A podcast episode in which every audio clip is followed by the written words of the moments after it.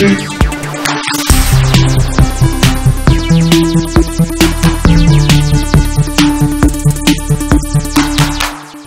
everyone, welcome to Game Face on Sifted Game Face 101. 101. Yeah, hopefully you guys liked episode 100. We had Adam Sessler and Marcus Beer on that special episode. This is also, is this the first time we've done two episodes of Game Face in one week? Uh, unless you count like E3. E3 stuff, yeah, Yeah. which we don't really call Game Face. We usually have Yeah, other depends. names for it. Yeah, so uh, Last year it was a special. This year it was a Game Face. Right, Or maybe that's the right. other way around. I don't know. anyway, this is a big deal for us to have multiple shows in one week.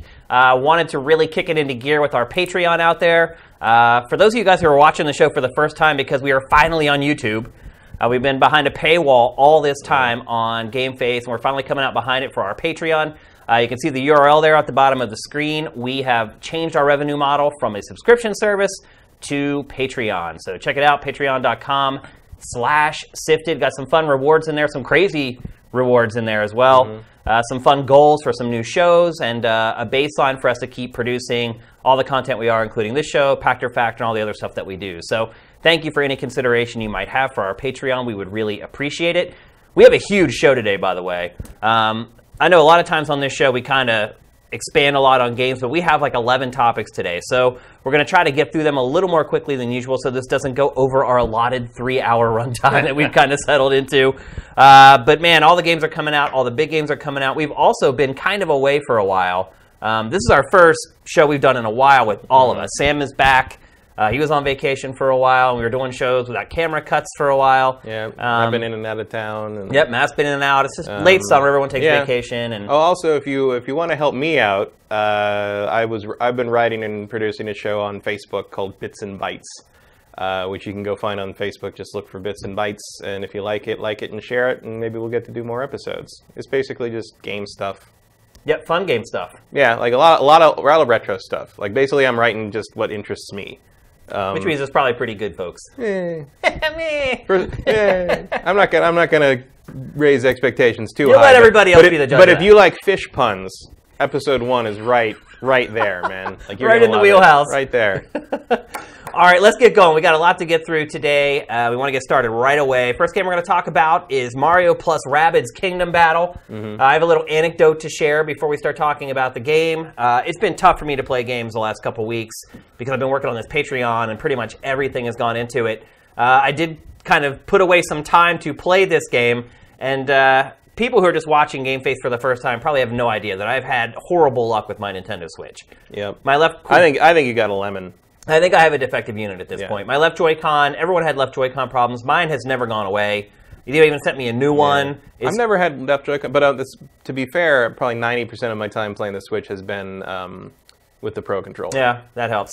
Um, so my Switch had sat in my entertainment center for the last month and a half, probably untouched, Mm-hmm. unplugged, not powered up, nothing. I will also say this because I was my I was getting bending on my Switch in the Really? dock. So months and months ago, I put it in its the case that came with the Zelda Special Edition, Yeah. and left it in there. And I took it out to play Rabbids, uh, Mario and Rabbids uh, last week. The first, probably the first time I turned it on in four or five months. Whoa. Still fully powered up. Still Yeah, fully it holds charged. its juice. It holds its charge like you wouldn't believe. Like Yeah. it, it is ready to go. The, the Joy Cons were dead, Yeah. but they charge. Of course, they charge on the side of the thing, so Right. it's fun. Um, but I was pretty impressed by that. I was pretty impressed that, good, that, yeah. uh, you can leave it in this case for that long and it's still ready to go. Mine was not charged. So I hook everything up, plug it into the wall. It's pretty much completely dead. And it should have been charged. So I, maybe I've had mine out unplugged longer than yours has. The problem is, once I charged it up, the right Joy-Con doesn't exist anymore. The system cannot pick it up. It's when you look at the schematic on the system, it shows like the icons of the Joy-Con. The right Joy-Con is just completely missing. And here it is. And here it is. So I brought it in to give to Matt today. He's going to take it home and plug it, it. into his Switch. And And hope hope it doesn't infect mine. right. and uh, I'm hoping that it's just the right Joy-Con that's gone bad and not my actual tablet. Mm-hmm. So what, would it not even work if you had it locked on? Nothing. Nothing. It just doesn't even register. Right. It's like it's not there. I can't even, you know, I can't really start the system because you have to hit three buttons like to start. Like it, it's just dead. So I half almost care, I almost want it to be completely dead because I feel like you said that the system is defective, and I would actually You have prefer. so many problems with it. I have, and I would just prefer for Nintendo to just replace the whole thing at this point That instead of just nice. giving me a Joy-Con. But you know, we'll see. So anyway, I have not had the chance to play Mario Plus Rabbids. Matt, you have had a chance to play it. Yeah. I will admit I've watched a lot of it being played, but I have not had the chance to play it myself. Mm. So what are your thoughts, Matt? It's it's hovering around eight on Metacritic. That feels about right to me. It's I mean it's good. It's uh you know, it is XCOM. You know, people call it XCOM for babies a little bit, and it's it's a little bit there. That I mean, seems accurate. I'm I'm I think closing in on the second end of the second world, which is like the desert slash ice area, and like it's starting to throw some new wrinkles more as opposed to like the first world is kind of like slowly introducing concepts for most of it. Uh, although the boss battle, uh, not not afraid to kill your guys. Uh, the boss the bosses are, are pretty tough and uh, at least by the standards of the game. Like you're, you, it's kind of this element of like you can kind of sleepwalk through the normal battles, and but once you hit like a mid boss, you better be ready to actually start thinking about what you can do. Yeah. Um, and I like that. I mean, I, I am not going to hold kind of the training wheels aspect of the game of the strategy of the game against it because of the nature of the characters it's using. I mean, Well, I mean, you have to have that Look, there. the You game to- is, I would not say it's made for kids, but it is intended Yeah. that kids can play it. Right, and you can. I mean, like, and when like the you know when battles start, there's always a little thing pops up. It says easy mode, and like you can hit with Y button, and it'll like switch it to an easier mode. I haven't done that, so I don't know what that does. Right. But like, it's clearly there to be played, and you know whatever your skill level. I've been sticking to normal, and I feel like it's a it's decent it's a decent level of challenge as you move into World Two, uh, and like there's enough different abilities and different moves and like especially the jump you know jumping off each character like to add mobility and stuff. I feel there's a, I- there's a lot of versatility in what you can do and it feels a little more open and movement based than a lot of a lot of these uh, strategy rpgs can tend to be. So like um, like i'm enjoy- i'm really liking it. And, No permadeath, right? Uh no not that I, i've noticed They decided to take that out of the formula. no Imagine uh, like if a five-year-old lost Luigi or whatever, and he's like, "Mommy." Yeah, the only thing like that, like in in because the worlds are divided up into standard Mario World one one one two one three. Yeah. And uh, damage to your character uh, carries over fr- from battle to battle in uh, a World one. Like World one three, there's like two battles, and like any damage you suffer in the first battle will still be there in the second battle. And what happens if the character dies? Um, I don't actually know because no one's I ever died. died. um, Mario got knocked out in one of the boss battles, but after that, everybody came back and it was fine. So, but I don't know what happens if somebody gets knocked out while you're between eh, while you're progressing through a stage. I think I think you can replace him with another character if you have more characters in your roster. Okay. Because I have I have a Luigi now that I can rotate in if I need to, but I haven't really used him much because his his hit points are real low compared to everybody else. so he must dole out a lot of damage, I'm assuming. Yeah, he's he's like a he seems to be like a control support character more than anything else. But um, I've never been a huge control support person. I'm more of a, more firepower. So uh, Mario and Princess the Princess uh, Peach Rabbid kind of fit my style a little better. How are how are the roles? Are they varied enough that you can form a lot of varied strategies? Um, I mean, I I think so. It's not like you know you're not about talking about XCOM two level stuff, but you're talking about like each character has their own role, and if you try to use if like, you're trying to use like Luigi Rabbid the way you use Mario Rabbid, you're not going to come out too well. But Like, is they- it a trial? I guess my question really is: is is it a trial and error game? Is there kind of one way to get through each skirmish where you have to use the sniper, or you have to use the tank? Not or- so far. Okay. Um, I mean, there's clearly easier ways to do each thing. Like, there's, you know, it's pretty easy if you've if you played these games before, especially if you played a lot of Fire Emblem. You kind of know, okay, like this is what they want me to do here, and this is what they're hinting I should do. Um, but I haven't hit a point where, like, if I don't follow kind of like what the level implies I'm supposed to do, that I just fail at it. Like, it, Okay. let- it lets you. It, it, it lets you kind of improvise as you need, and like there's there's like early on in, in World One, there's stuff where they teach you that like if you're higher up on a higher level, you do extra damage when you're shooting down at something. Um, but I did a, a lot of that. The the second one of those, I did a lot of it on the ground, and it, I didn't feel at a disadvantage. I mean, I was at a disadvantage because I could have been up high, but I just I didn't feel like I was, you know, up against the wall for it. But, I mean, Well- that might get worse. It might get more challenging as you move through the game, though, because I feel like there's enough versatility in in the the moves they learned so far that like, oh, I could see them getting because you know, you know like how Mario games kind of have that thing where it's like early on it's all fun and games, Right. But then And later on it becomes to- tough as nails if you really want to yeah. master it. And then of course there is a rating system after each you know, if, if you you I think it's uh, everybody has to survive, and you have to take under a certain number of turns to get a perfect rating. Because you get scored at the end. Yeah, you get scored at the end of each battle, and then at the end of each world, your score you know tallies up, and you get coins basically to uh, in exchange for for your performance, and then you use the coins to upgrade the weapons and buy new things.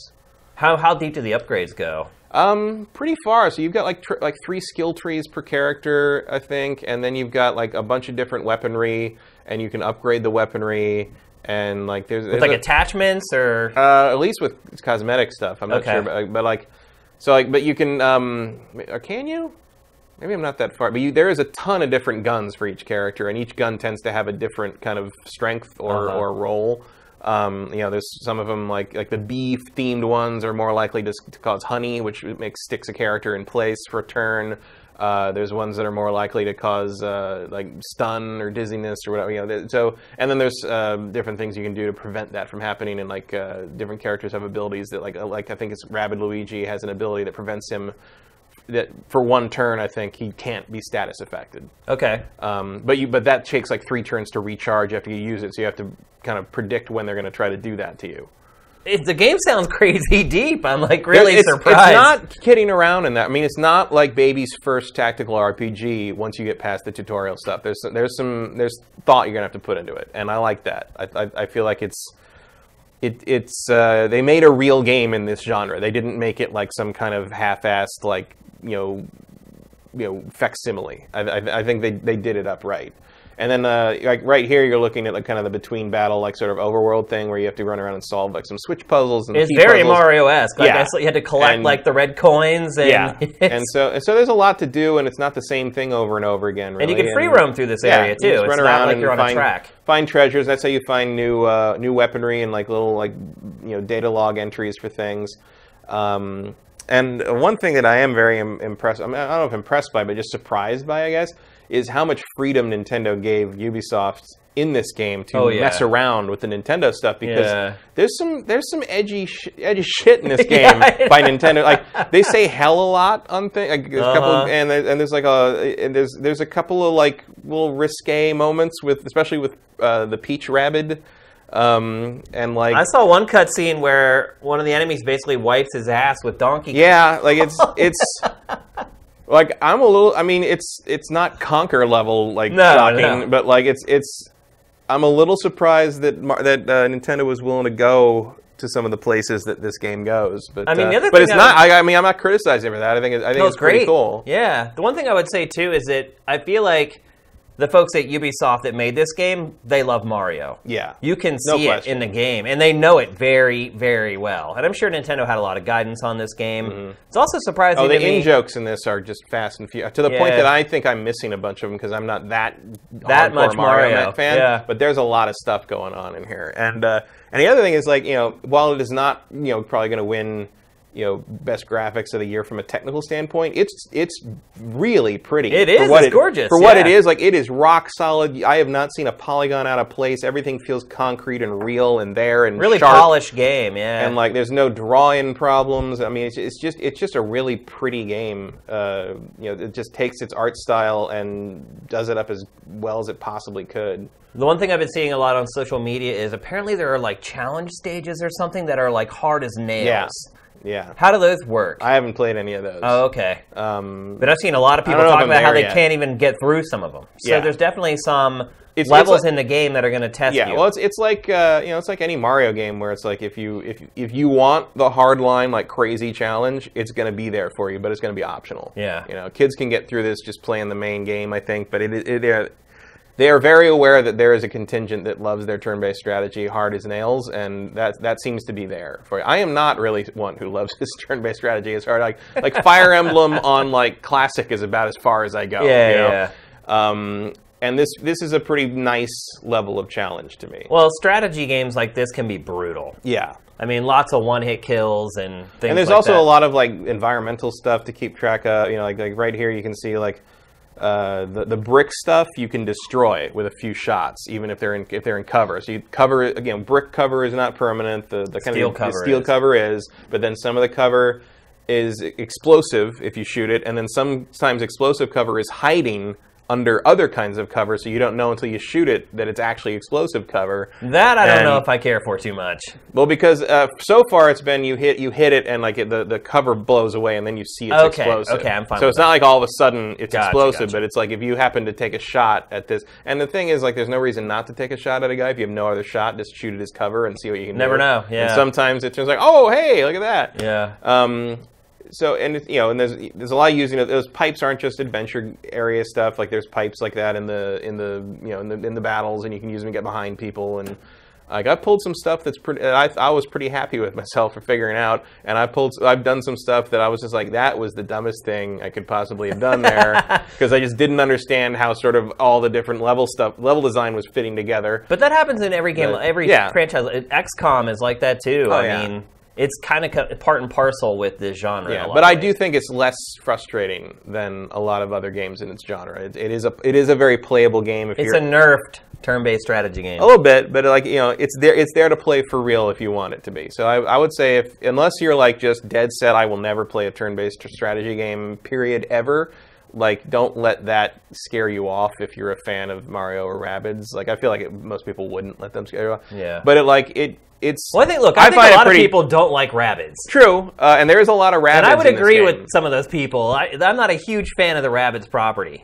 Neither am I, but I mean, you are shooting them. Yeah. So, like, Good point. and they are. I mean, when they do that derez thing, they're actually going back to the, the Princess Peach's castle because you're, you're like they've gone crazy because of the merge with the Mushroom Kingdom. So you're basically freeing them from their madness, relative madness. uh, and then they go back to Princess Peach's castle and build things for you. oh, So- like what? uh, like basically they build the uh, the little stations where you like, use amiibos or there's a there's a there's a buddy co-op campaign you can do where you go in with where you can play with another player and like like basically you play different maps in each world like complete each world and I think it unlocks a co-op campaign challenge for that world Got ya. and stuff like that. It's it's uh, Any online play in this at all? I don't think so. No. So no head-to-head battles or anything like that. Not so far. Okay. If there are head-to-head battles, it looks like it's probably uh, Local. couch co- like local co-op. So here's the big question: We're kind of in a software drought for Switch right now. Lots Mm-hmm. of indie stuff coming out, obviously, but no major releases. This is kind of a gap filler waiting for Mm. Super Mario Odyssey.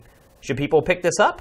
I think so. Yeah? I would. I mean, I it's the it's the second Switch game I've ever bought, um, and I don't regret it. Yeah. uh, I think it was worth the full price. It gives you a lot of game. It looks great. It's uh, it's fun. It's it's a new take on Mario. It, the Rabbids aren't too you know don't annoy me too much, and uh, I think for it's- Nintendo fans with- too, this is something different. yeah, and it's it's done with charm and love, and it's a different take on some stuff. I thought I, I think it's nice. I think it's cool, and uh, um, you know, if you if you if you have other stuff to play, sure, I can see this not taking huge priority. But if you're a Switch owner that doesn't have anything else to play or waiting for Mario Odyssey, like you could do a lot worse than to try this one out. And it's probably going to last you that long too. There's a lot if you want to complete everything in this game. I thought I had read that it wasn't all that long. The campaign's not that long, but I think the challenges will last you a while. Yeah, if you really get into it, Yeah, you if you if you want to drain every you know drop of life out of it, it's Which, let's be honest, Nintendo fans they do that. Yeah, I mean, yeah. back when I used to have a lot of spare time, I would play Nintendo games to 100% because a lot of times you end up discovering the real depth of their of its games and the best parts of its games when you start digging into the more difficult parts of it. So, Mm-hmm. um, I'm going to play this when I get my freaking Switch fixed. I'm probably just going to have to buy a Pro controller at this point because Yeah, I can't- obviously I- the Joy Cons are cursed. I mean, I don't have really have anything negative to say about this game that I wouldn't say about any other turn-based game. Wow. So I, I think they did a good job. That's great. All right, let's move on. We're going to talk next about something, and this is a case of us not having a show for a while mm-hmm. where we could talk about this. It's kind of an old story, but it's a big story that I wanted to bring onto the show, and that is Marc Laidlaw, who was a writer for Valve for years and years, left the company, and upon his departure, basically, essentially released the script for Half Life 2 Episode 3. little story treatment, basically. Um, Right. But it, he, it was basically what was going to happen Yeah. in the game. Um, I think that what's Or at least what, what was going to happen when he was working on it. Whatever Right. the hell that was. and if anyone is even working on it, working on it at all, well, right it now. was interesting that there was there was an element that someone asked him to, to clarify, and he wouldn't do it because he said Valve may want to go into that later in, in something. Well, I think the first thing that struck me when this story hit was that it's dead Yeah. because Oh yeah. and and he knows it. Mm-hmm. And I don't think he would have released this unless he knew that this game was never coming to fruition. Yeah. I mean, at the very least, this version of it is dead. Yeah. And they'd have to start all over, and it doesn't look like Valve is interested in doing that. Ever, maybe. ever. Yeah. Like I like I mean I certainly took this as well. That's the end of Half Life. yeah.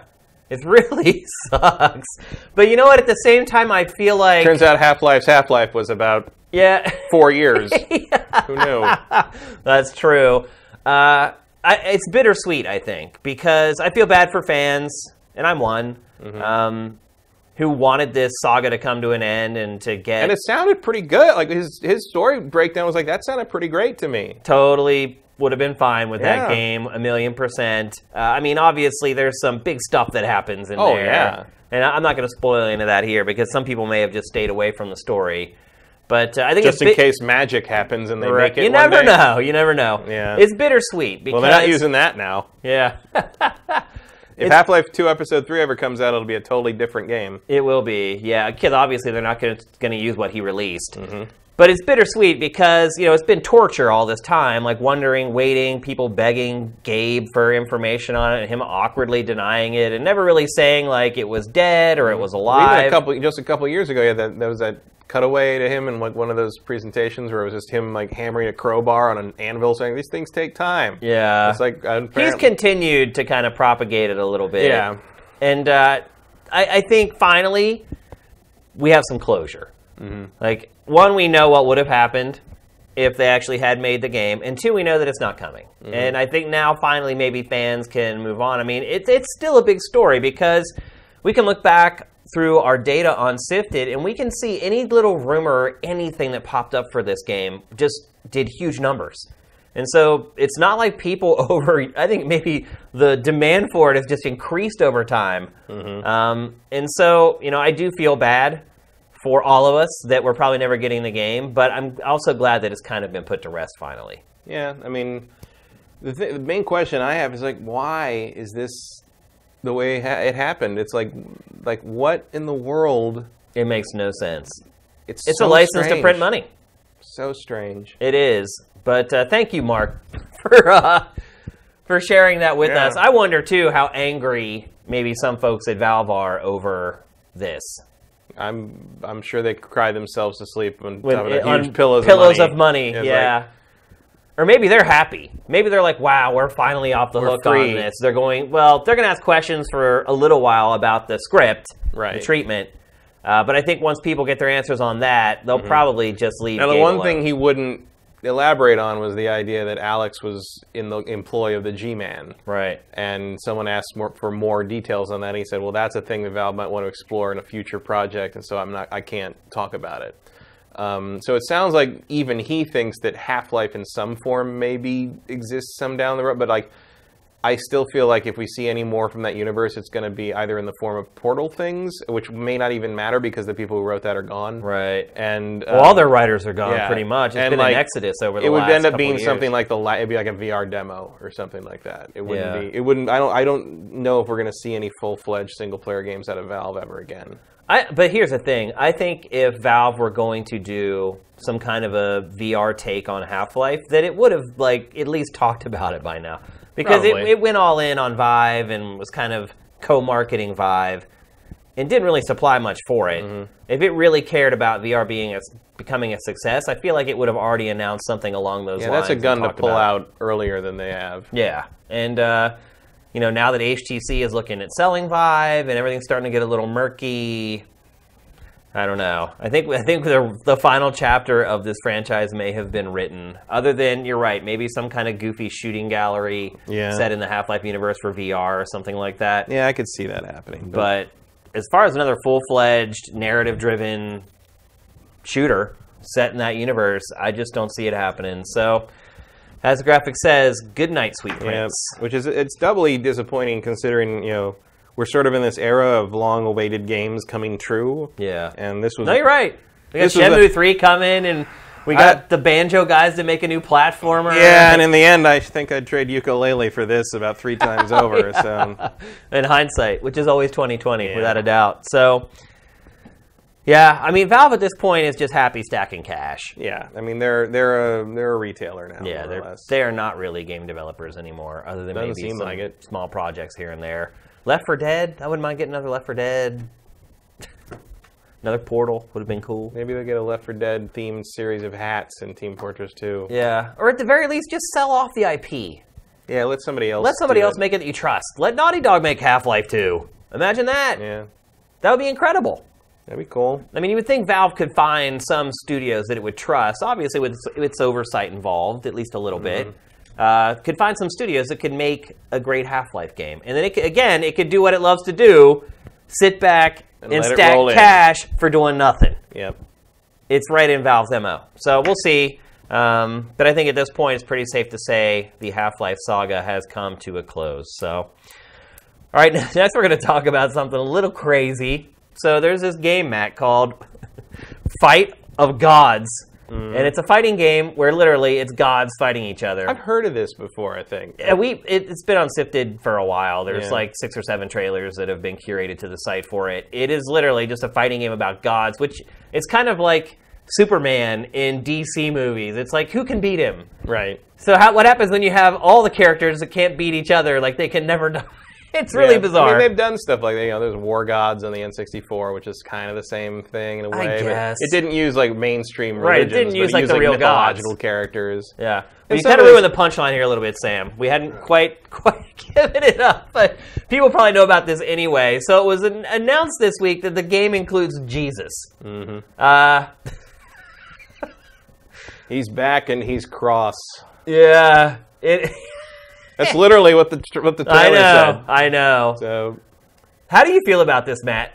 I mean, I- you're not a Christian. no, I think I mean I think it's funny, um, and like it reminds me of like there's a there's a you know an image that has floated around the internet forever with this giant like ripped like muscular Jesus like smack cracking the cross in half like while he's up on it, and it's just like supposed to be one of those like you know Jesus power like youth group things, you know. I think, and I'm and I'm, you know, I'm just like it's it's fun, you know. It's what it, I I it's it's kind of putting everything. I, it's, know I've seen people like like oh putting Jesus on the same level as like Buddha, Buddha. It's like, them, yeah. Like, yeah, Buddha's a real religion too, you know. I mean, it's just like yeah. every, you know, there's no, I don't see any, and Moses is in there.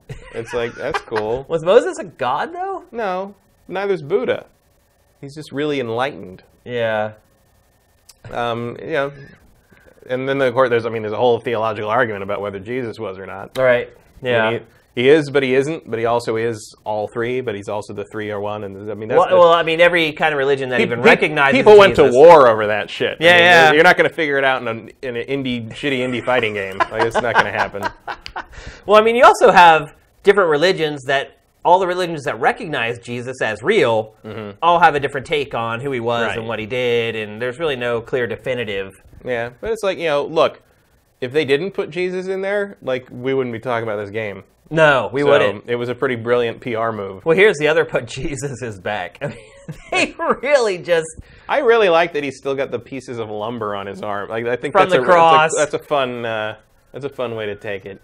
one of the uh, quotes in the accolades Look, trailer this game says. looks so bad. It does. Like it really looks terrible. One of the quotes says, what it says right there, they said it was crappy. Yeah. Just without ignorance. I mean, they're cast the first combo. That's so great. they pull a quote from an article where it says, "Holy shit, this is awesome," and just the irony. Jesus is God tier. yeah, There it was. Holy shit, it's incredible. someone's going to hell. It better this. be at Evo. so this, I love. One thing I will say is they they have realized that they've sparked some controversy here because today it was announced that Malaysia has banned Steam because of this game. It has banned Steam, not the game, the entire service that you can purchase the game on. Banned in a, an entire country Well, because that's, of that's this. one way to. I believe that's called throwing the baby out with the bathwater. That's you're absolutely right. And uh, Um, this the developers behind this get it. They're they're figuring out Mm-hmm. it's this controversial thing because today and what we just saw that B-roll that we used there was two trailers put together: the Jesus trailer and then the one The with reaction then the trailer, reaction, tra- the reaction trailer. And we cut The it all reaction- together reaction in, in a one piece of B-roll, and that uh, the reaction thing came out today. Yeah. as soon as that Malaysia story broke about Steam. Well, you got to strike when it's hot. I Yeah. mean, they know that this is this is probably blown up beyond their wildest dreams. I would think. you, uh, you know, there's there's so many puns that you just said strike while the iron's hot. Like Yeah. there's so many ways you can tie all these things that we're saying into the actual game and Jesus. So So much for separation of church and state in Malaysia, right? Yeah, well. I mean, there's probably places you could get stoned for playing this. so- You're probably right. Yeah. Do you anticipate this becoming a, a topic here in the states? Because look, the Jesus trailer came out. People on Sifted loved it, and they, it got a lot of one ups and blah blah blah. Mm-hmm. I don't know. I mean, I don't. But no I one don't- seemed offended by it or No, anything. I don't think like I don't think most people are going to be that uptight about this, especially because like you know, like there was some some people kind of complaining about how Far Cry Five maybe is showing religious people. I mean, but you know that that was a misnomer, but it's like religious people are crazy or they're trying to come. This shows. I mean, this shows Jesus is kind of badass. Yeah, Like, I it mean, does. I mean, I don't. I mean, there, I guess there's like unless you think it's disrespectful to include him at all, Right. Um, you Which know- for some people it may be. a little bit maybe, but I think you know I know a lot of like people I grew up with who are hardline Christian people, and a couple of them I even saw. They think this is awesome. Like, Yeah. You know, they think of you know Jesus as their their warrior in life, along you know, put on your armor of God and do all that stuff, and this is you know, and they don't they they want to they have actually talked about playing it and like you know. Winning matches Kicking against some butt. win matches against the gods they don't believe in. Take that, Osiris. You know, I guess for for some because if religious there's something people, that hasn't been beat down enough, it's ancient Egypt, right? Yeah, yeah. I guess for some religious people, it could be kind of cathartic to play it, right? Yeah, Beating sure. up Buddha with Jesus, and it's really crazy. I mean, it's also like I might have a soft spot anyway, just because like I sort of miss the days of like the shitty fighting games. Yeah, like the shitty. They kind of went away with the, N64 Yeah. era. But that used to be like a thing. You know, It if you were if you were gonna yeah. make like a like a crappy one-off, cheap ass like let's just cash it in as fast as we can game. It used to be fighting games. Like, you're that was what you made. yeah, Even Naughty Dog did that. no, you're right. day. I mean, I guess probably it died in the PS2, GameCube, Xbox era. Yeah. that was kind of the last generation where you had these crappy fighting Like games for, that were for the new together. century, it's like we all agreed we weren't going to do that anymore. Yeah, yeah. a private agreement. But uh, yeah, that uh, they're brave, but I think it's all driven by revenue and Right. money. So are they really all that brave? They're just Well, trying to I make mean, cash. Uh, brave slash foolhardy people would put Muhammad in it. Yeah, um, they note. You're right. Note they did not go that far. No, they're not willing to risk life and limb, I guess, in the Charlie Hebdo uh, situation for Yeah. a shitty indie game. Which I didn't even think about that. Actually, you're right. Muhammad's not in there. No, well, what if that's the DLC that's coming? Well, that's, I mean, that's like, you know, there is no rule in Christianity, as far as I have ever known, of depicting Jesus visually. Right. And that is a thing in, in Islam. Um, so that would probably be, by definition, offen- like I, I think. Offensive, I think the question of putting Jesus in this is offensive to Christians as a matter of opinion, whereas uh, putting Muhammad in would be a matter of fact. Doctrine, That, that yeah. a doctrine, yeah, a doctrine related, like you are as a Muslim, you are supposed to believe that is offensive. But as we all well, know, it appears that the Muslim, that Islam in general is open to translation in a lot of ways. Oh, yeah. Because obviously we have not everyone would be and- offended by it, Right. clearly. Um, but there are some moderate Muslims. oh yeah, millions, Yeah. millions and millions. But like, uh, and, mo- and most of them probably wouldn't even care. It's like, Yeah. who, you know, who cares? The problem is the ones that do care. ones that do care could be a, could be an issue. Really- it's just like really there's a very big reaction difference there. Yeah. And I, I, you know, everybody kind of use that kind of little gotcha thing. It's like, well, when's when's Muhammad coming? And it's just Right. like, well, because it's not probably worth that. No, it's definitely not worth it. Yeah. Without a doubt, it's not going to And I don't say that it's like a criticism of one religion over another. It's just like that's the reality of the world we're in right now, and Yeah. and the and the things that other people have had to deal with. And I don't blame them for looking at that and saying we don't want to be part of that. Yep, I agree. So, I think the game's only like fifteen dollars on Steam. I mean, it's going to come and go like that, and it's not going to. Who cares? Like it's not. It's you know, I'm pr- never going to play it. I mean, I, as much as I enjoy that trailer, I'm not going to pay money for that. what are the odds you think it'll appear on Fox News? Better than average? Yeah, I mean, give it time. Yeah, I'll tell you what they should do. Is I'm surprised um, it hasn't been on there already. is as the hype or the, the kind of the kind of the, the the the the joke dies down as the year goes on, they should put Christmas DLC out. With Santa Claus? No, like we should you should just like Oh. you know like like like I don't know you could have a nativity scenes uh, I like how the trailer stage says or something or spread the message of peace. Right. And then it shows him beating people well up. Well, once everybody else is beaten to, beaten into submission it's It's peaceful, peaceful. right you can't hear anything. they're not they're not bugging him anymore Yep. That's- that's- it's all in your perspective uh, or like you know like uh, like some Hanukkah DLC for Moses or something yeah, just just to just to you know that doesn't even make any sense because I think he predates that in the- in, the, biblical timeline but Yeah. um, uh, you know just to really tweak it you know I, I think you get back in the headlines if you do something just you know audacious enough in that respect Yeah. They're treading on thin ice, I think, though. Eh. What do they got to lose? Really? yeah, exactly. They were going to sell no copies of this Right. game until this, so they've already made a masterful. At the very least, what's going to happen with this game is all the YouTubers are going to buy it. Yeah, it's, gonna, play it's like I mean they even saying that the kusoge thing, which is you know Japanese for shitty game. Yeah. Um, you know the intention. You know, it's like it's like watching a bad movie on purpose. It's Right. like you know YouTubers gonna buy this up and uh, and play it and laugh at it and make fun of it and mod it and do things, and then Jim Sterling's gonna act like it's a problem that it exists, and that's gonna be the end of it. You know. and the cycle will be complete. Yeah. All right, let's move on. Next, we're going to talk about a franchise that's been away for a long time. No More Heroes. Suda51 talked about No More Heroes at the unveiling of the Switch in Japan.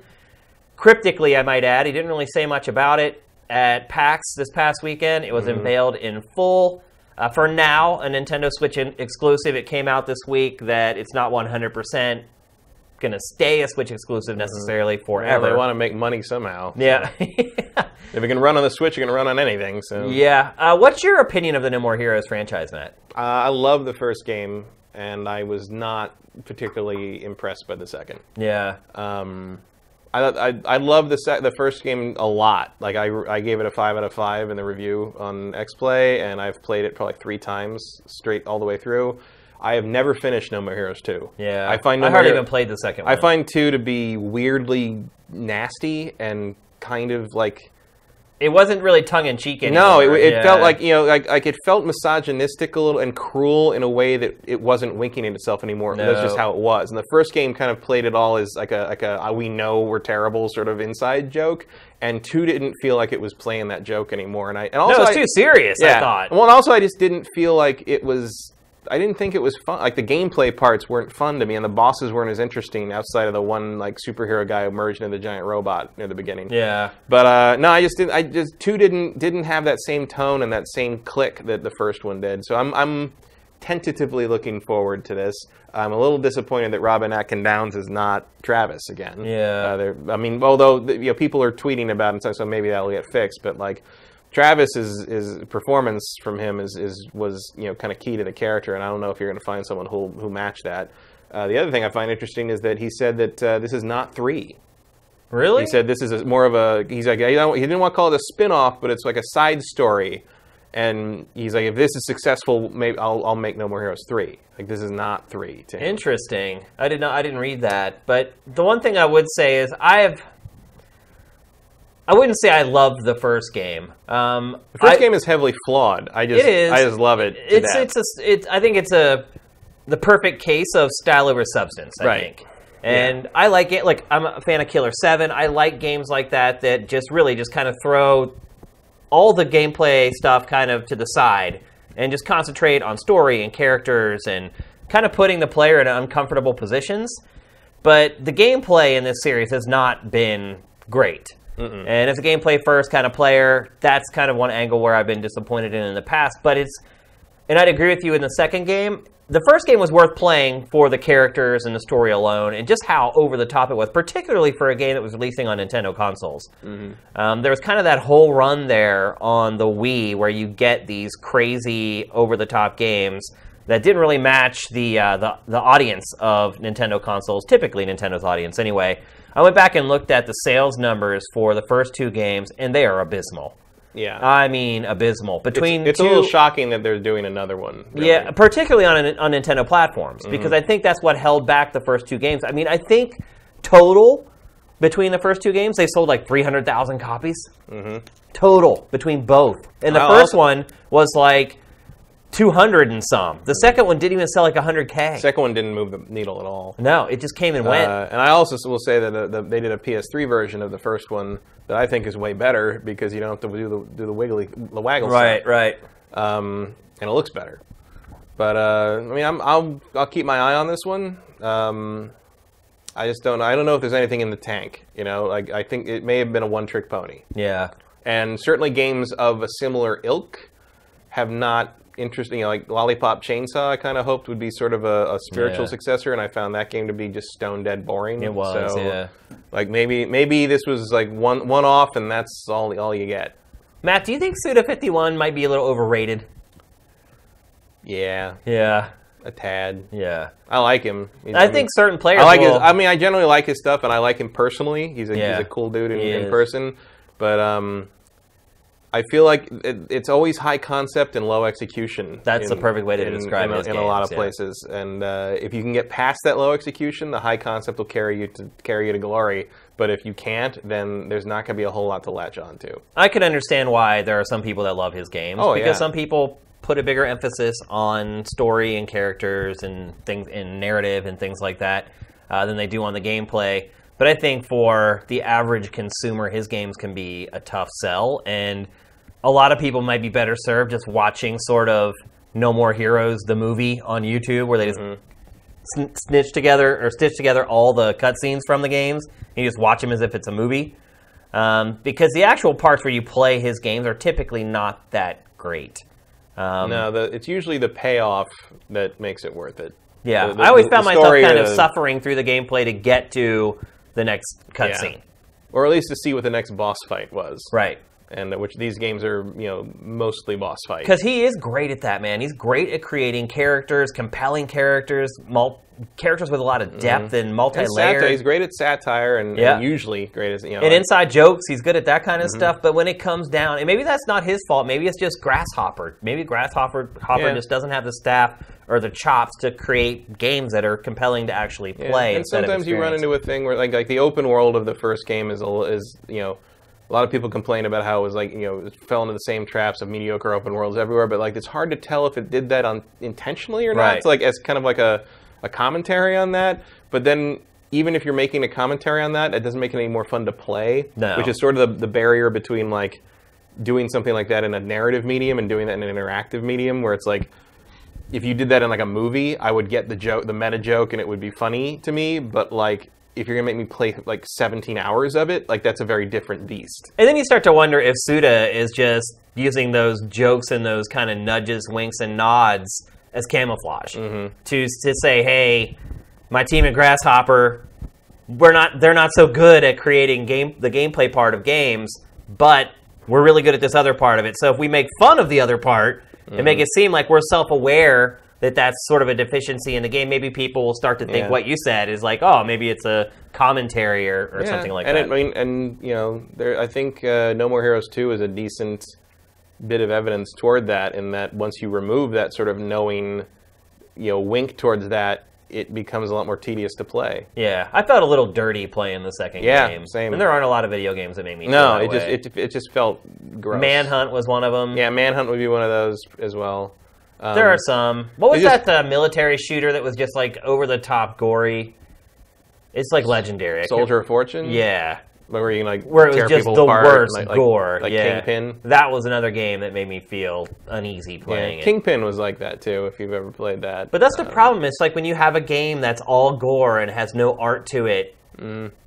Ugh, it's just icky. Fun fact: the King, the review of Kingpin on uh, uh, extended play, or I guess it would have been probably been, would have been GameSpot TV at the time, aired I think the day or the week after Columbine, Oh, really? and they didn't realize what was in there, and it, it Oh went to my air. gosh! Did you get backlash for that? I that didn't, was I before didn't, I got I didn't there. work there yet. Oh, okay. I've just heard, before I've just both our time. Yeah, I've just heard that story. Oh wow! and Adam will tell you the story of like of like suddenly realizing, oh my god, like That's a bad that's in mistake. the next episode. Like we got to move, and so I think they they caught it after one airing or something. Oh, okay. maybe caught it, but it was like, or maybe they caught it before it aired, but like that was a sudden suddenly that was a thing people had to think about. oh yeah. But like I remember Kingpin being one of the earliest ones because I didn't play it until a few years ago because uh, I think Adam actually told that story in a panel at PAX or something, and somebody came up after and said, "Oh, by the way," because I said I'd never played it," and somebody said, "Oh, that's on Steam now for like two dollars," and, I Oh, wow. and I went home and I bought it and I played it. I'm like, "Yeah, it's gross for the time, definitely." When games step over the line. All right, let's move along. We're going to talk next about a game I have been playing, a game that I have actually had some time to play and finish the first episode Yeah, anyway. well, that's good because I haven't played this at all. So. Perfect. Uh, Life is Strange Before the Storm. Uh, it's a prequel to Life is Strange. Matt, were you a big fan of Life is Strange, the Oh, yeah. first, the first game? I liked it a lot. I think I gave it like best adventure game or best something that year. Yeah, I think we both did actually, if I remember correctly. it was really good. Yeah, we're both fans of the first one. Then, Mm-hmm. um, second one is a prequel. Uh, it follows Chloe, but she's younger. She's like preteen It's from it's like a couple be- years earlier. Yeah, it's not like she's a child or anything like that. She's just starting to figure But out. she's sort of, you know, because in in the original game, Max comments on how different she is, and this game kind of explains how she became different. Yeah. You know, uh, in the sense that like when you meet her in the first Life is Strange, she's more of a rebel, sort of rock and roll girl with like you know smoking in her bedroom and doing all that, and like this, that's not the person that Max remembers from four or five years ago. but she is that person already in this. Yeah, but like you can see, you see sort of where it got to the point maybe where where she's not as shocked when Max tells her she can reverse time. Yeah. you know. um, there's, there's a little explanation of of how because there's a very there's a Twin Peaks influence to this Yeah. series, and Yeah, I agree with uh, and there's a little bit of there's a little bit of Laura Palmer to Chloe. And uh, I can see where they're going with that. My main issue with this series is it's not by the original developers. And It's, not. And And it's Don't not Nod is working on Vampire. Vampire and took this one off. This is what Deck Nine, I think, is the think so, developer yeah. of this. And then because of the strike, uh, Ashly Burch couldn't voice Chloe, and she did consult on it, but I don't think the voice. Is Why was she allowed to consult but not do it? Because voice Should she not be allowed to work on it at all? No, because actually doing the acting is the only thing that counts. I mean, I will say this much: it's hard to tell that there's any voice actor. Believe it or not. Mm, I've seen the trailer, and I can tell. I can definitely. Tell. You can tell, but I think if people didn't, most people don't know who Ashly Burch is. Is No. not what I'm getting at. Like we do. Like I worked with her for years at GameTrailers because she Mm. did Hey Ash, what you playing, and she would come in and do stuff with us when she was in LA. So Right. I'm kind of her friend in a lot of ways. So I know her voice really well. But I think people who just casually played the first game, I don't think they're even going to really notice that. Sure, but I mean, as. I'm a voice actor follower, and I'm also a big fan of hers as a voice. I, did, Yeah. I never really watched Hey Ash, What You Playing, but I think uh, I enjoyed her as Tiny. I was one of the few who enjoyed her as Tiny Tina in Borderlands 2, and I Yeah. thought, think she's great as Aloy, and she's great as Chloe, and I think she's a real she's a real find, really talent wise. yeah. And I just think, uh, yeah, as much as I like this game, uh, the first Life is Strange, I just think it's a shame they couldn't use it. And it's, it's not, you know, their fault. It's not anyone's fault except, I guess, the union. Um, but you gotta, I mean, I, I pretty much support what the strike is after there, but it's just a shame that it's starting to impact games that I otherwise would probably want to play. Yeah. I'll get, I mean, I'll probably play it eventually. Um, but buying it full price at launch is not for me, considering how many misgivings I have about it. Yeah. Well, this game, it starts, we're seeing the very beginning of the first episode here, and it essentially starts with her turning into who she is in the original. Um, this is kind of her first forays into like the underground, and she's this this whole scene is uh, she's going to this illegal punk rock show in the middle of nowhere in this barn. Um, she's young; she shouldn't be there. Everyone else is adults. And one of the new mechanics, if they're, I guess you'd call it a mechanic, one of the new mechanics in the game is this, what you're seeing right now. So the conversation trees in this game, your goal is to basically shit talk. I mean, that's really what it is. You're trying to manipulate people using arguments and insults, essentially. Um, and there's this new interface, and you'll probably see here in a second that pops up on the screen. So each conversation is kind of broken up into sections and nodes with kind of big goals. There you can see it there. And you can kind of look at the map of the conversation and kind of figure out okay, there's, you can see there's like two big points that ultimately you need to make to get what you want. And what she wants to do in this section of the game is get into the punk rock show. She has a fake ID, and the doorman's being hard with her, and you basically have to butter him up using trash talk, for lack of a better phrase, to get into the punk rock show. Um, and that's really the big mechanic because so far, the whole time manipulation thing isn't even there. And I think for a lot of people, that was kind of the big hook about Life is Strange that got people really into it was the ability to kind of rewind time and try things again. Because, like the first game, you make decisions in this game that alter what happens on down the road.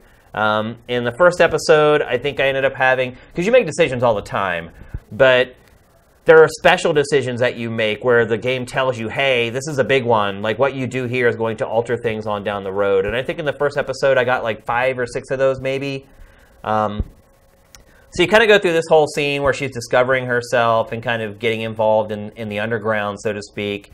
Um, and then it goes kind of back to the way the first game is. You go home, you wake up in your room, you go around your room, you check stuff out. Mom is downstairs, and it is very interesting because you're you're not just learning Chloe's origins. You're learning the origins of everybody. So all the people in your school that you met, like you you meet younger versions of them, um, and you kind of figure out you start to figure out kind of how and why people became who they ultimately became in the next game. Um, and I think that's interesting. It, it manages to add some depth to the characters from the first one, which is is pretty rare. Um, because you really didn't understand their motivations or where those characters came from in the first game, and here it supplies, it sort of fills in that gap for you. Um, but otherwise, I mean, I think the one thing I would say is that it feels more like a generic adventure game than the first one, and a lot of that is the time manipula- manipulation. Yeah. And, and the other thing too is it because you're kind of like you're in the same house and it's your mom, it's the same mom, and so there's a familiarity with everything in this in this game. Like you meet the mom's boyfriend and how the whole relationship started, and how her mom, you know, after her father was gone, looked for loser men to fill the void of loneliness that's in her life and then you go into the relationship of Chloe and and I think people maybe who are in families that were raised by a single parent have all gone through this where your parents get divorced the one parent leaves and you're you're living with just one of them and then there's that awkward transition that you go through where you start to see your parent date other mm. people and it, if your parents were never divorced it's mm-hmm. really hard to deal with because you're raised as this is my mom, this is my dad. I know what their roles are. I know what my dad does. I know what my mom does. I know how they work together to help raise me. And then suddenly, when your mom or your dad starts dating some person that you've never met in your life, and they're like suddenly at your house, and you're like, wait, who is this mm-hmm. person? I don't know. It does a good job of kind of laying that out for people who have been through this situation in real life. I think it tackles kind of that topic pretty well. Um, and, and like a lot of modern adventure games, you kind of have license to navigate that relationship how you want. You can be the peacemaker. You can be nice to your mom's boyfriend and kind of create that relationship and, and kindle it. And in a lot of ways, while you're playing it, you're like, okay, well, if I make friends with this guy, you know, this could make pay dividends on down the road when I need help with something. Or you can just be the punk rock rebel and reject the guy and uh, kind of start off that whole relationship on the wrong foot, and then who knows what perils that, or maybe that eventually alerts your mom that he's a jerk and it saves her life or whatever. So these are all kinds of the things that are going through your mind while you're making decisions and playing through this game. And so I think on that level, it definitely succeeds. Um, I guess if I had one big criticism of it, and I've seen some people say that the dialogue's awkward and stuff like that. I haven't really run into too much of that. I think the voice acting's been okay. Um, but I think the problem is, is that this first episode does a really poor job of establishing any kind of real strife. Like right at the end, it ends on kind of a cliffhanger, but it feels cheap because it feels like they were like, "Hey, this first episode, nothing really happens. Mm-hmm. We need to make sure people come back for episode two, and out of nowhere, this thing kind of happens that I'm not. Which is obviously not gonna interesting because like the first game escalates. The first game escalates it pretty fast. It does, yeah. I think one, it's a new developer, and I think maybe they went a little bit overboard on saying, "Hey, we're this is our first time we're working on this franchise. We want to make sure we ingratiate the fans of this series into our take on it." And so I think there's probably a little bit too much of the, "Hey, here's the younger version of all your school friends," and "Hey, here's this long drawn out conversation with mom. Remember her?" Here's the house that you were in in the last game. Remember this? Remember the bedroom? Remember the living room? Remember the fireplace? That type of stuff. Um, I still have enjoyed it. I.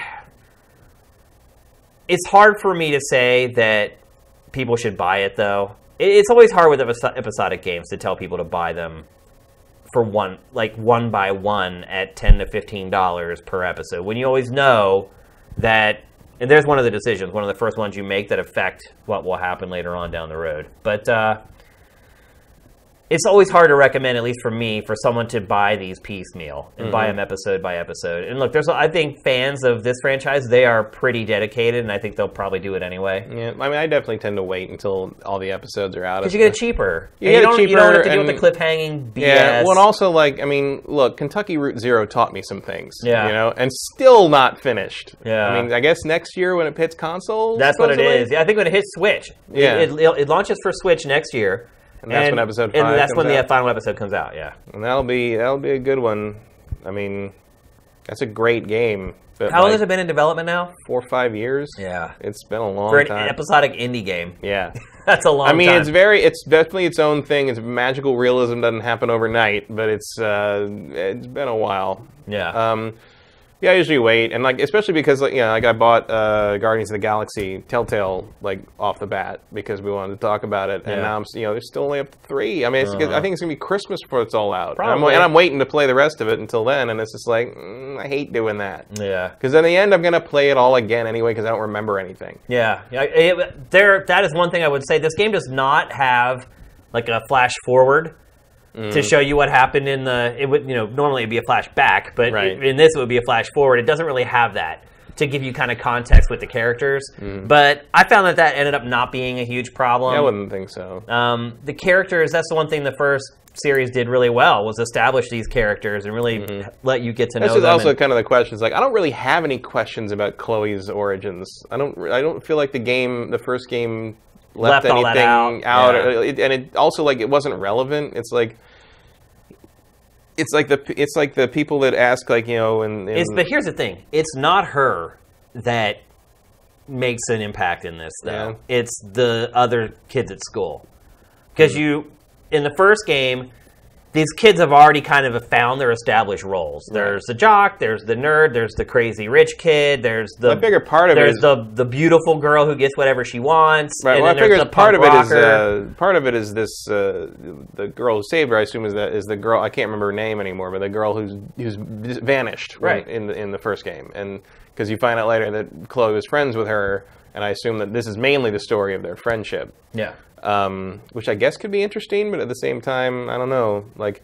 Some people love Fire Walk with Me, and some people hate it. No, that's a good and point, uh, yeah. the, the, the, uh, the question of whether that that story is necessary is always you know I mean they're about to do a, a TV series about the origin of Nurse Ratched from One Flew Over the Cuckoo's Right. Nest, which is like what, Really? not everything needs Why? a goddamn origin story. Yeah. People, I I never wondered how Cruella de Vil became that. Yeah. Like they have a song about it. She's evil. That's it. That's all you need. Now there's probably there is probably some some ground to cover if you want to do this friendship between these two girls, but it's like you're gonna have to really sell me on why I need to know more than girl was friends with Chloe and is gone now. Yeah. You know, I, I did enjoy kind of the character building of her. I just feel friends. it feels a little bit like stalling for time until Don't Nod can get around to making Life is Strange too. Yeah. basically. Well, you know, Don't Nod is not going to let them make the sequels. Oh yeah, They had to figure out something, and they can't let this the franchise just sit there. you can't there. sit there for four years. No, because that's a death knell in the games industry these Yeah. days. So I get why it's done this way. What I've played so far, it's pretty much up to quality of Don't Nod's mm-hmm. game. Um. I just feel I'm gonna. narratively, though, you're right. It, it doesn't have as much of a punch. I just feel I'm going to end up getting this in a humble bundle in a year. Yeah. You know, I just I, I, I'm, I'm Don't never. we say that about every like indie game, though? Yeah, but like, nor- like normally I wouldn't have thought I'd say that about Life is Strange, but I just can't see a reason to prioritize this in terms of my interest in in the world and the story. And I don't say that to like impugn the writers of this. Yeah, it's yeah. just like like it's just not something I ever asked or asked for or wondered about. You know, Yeah. like and uh, maybe I'll get around to it one day. But there's so much other stuff stuff to play right now. Yeah, all for sure. Um, and I would say on Sifted, this game has not been tracking especially well. Uh, so I would. It, it appears that a lot of people agree with you, and they're just not particularly interested in sort of the origin story behind. Mm-hmm. If it, if it was still Ashley doing the voice, I might you Know, have gone forward Wow. because I think I think she's great, and I would have maybe done it to support her. Yeah. Uh, because I think she's one of the best uh, new voice act. You know, I mean, she's not new necessarily, Yeah. but she's rising to prominence and has been getting the bigger roles, and I think. Uh, She's growing into it and doing it really well, and she's one of the best we got. So I would maybe want to do that to support her. But like, me. She's also a good person, by the way. She's so I hear. I've never met her, but Yeah, uh, she's so great. I hear. That whole team that worked on Hey Ash, all those people were amazing. And we actually ended up hiring one of the editors, a video editor who worked on that project, ended up becoming one of our video editors at GT Hmm. after a while. So, yeah, so uh, it's hard for me to recommend for you guys to buy this at full price. Uh, I did enjoy episode one and had a good time with it, um, and enjoyed kind of getting more depth and backstory on the characters, but it's just it's too steep, and it, it took me like two hours and thirty some minutes to finish it. Um, and I, so I would say pass, but keep your eye on all the episodes as they come out, and we'll try to talk about a lot of them here on GameFace as they come out. Uh, but try to keep an eye on all those and keep track of it. That way, when inevitably the master version or whatever comes out where they have all the episodes packed in and you can get a little cheaper, uh, you'll know whether you want to pull the trigger or not. So, all right, let's move along. We're going to talk next about a beta that's been going on for the last couple weekends Call of Duty World War II. Uh, did you play it this past weekend when they added some of the stuff, or did you No, just I play it the I first played it weekend? the first weekend. Um, Most I played all the different modes, but um, I don't know. I mean, I played uh, played. there is De- boots on the ground. Yep. first shot is the boots hitting the ground. I played uh, like team deathmatch for a couple of rounds, and uh, I hated it. I do I not. I do not like this game, Matt. Um, I found it was way too circular. There was no way to know when when everybody was come going to come at you. There was nothing. There was no like tools to use against them. Everything, everything. You, your time to death is insanely low. Like I just didn't have fun playing it. I can. I could talk. It for felt an weirdly hour about why like- I don't like this game. And I was like sitting there thinking, because I was, just, and like my girlfriend was like, watching some. I'm just like, I hate, I hate playing this, and I'm like, I think it's just because I suck at it, and like, and I was like, I'm, I'm gonna go on the show, and Shane's gonna be like, this is like mechanically amazing, and, blah, blah, blah. and I'm just gonna, I'm gonna be like, I hate it because I can't kill anybody because I suck, and it's just like, you know, I just, it just didn't feel good to play it. Well, I, will say something good about the game before I, I rip into it. And the first thing I want to say good about it is that I love the war mode. I think I the- do like war mode. War I did really enjoy that. Really freaking cool. It's basically there's. I'm tired front. of the map. But, Yeah. uh, but it, I, I really liked it. I, I, that was the one thing that I played multiple times uh, because I wanted to, and not just because I knew I had to to talk about it. Yeah, I mean the concept behind it. and You're right. You get sick of playing the same map over and over because it's debated and it doesn't have the full Right. suite there. But the actual concept of this mode, I love No, it. it really works. And it reminds. It actually reminds me of uh, Onslaught. Yeah. Uh, from uh, Unreal Tournament. yeah, Um, which I, I, I like having an objective and sort of a narrative flow to like a, a game like this. I think, And it's I not think it really overbearing either. It's not No. like you're sitting watching cutscenes, but you can see here like one team is building a bridge. Mm-hmm. There's like these mid-match objectives that you have to complete, and mostly it's kind of like a front-based mode where you have to push the front forward or Yeah. you have to defend the front. But it, pull, it eliminates the problem I have with so many of the other modes. Is like the, the maps are so they seem kind of small and very circular, and like there's just no way to kind of establish a perimeter or anything. Like, like there's always going to be somebody behind you, and it's just like that's not how war works. But that's, Like, I mean, that's one of my major issues with the entire multiplayer suite, the maps. Mm-hmm. I hate the freaking maps. They, it's like you said, they're circular.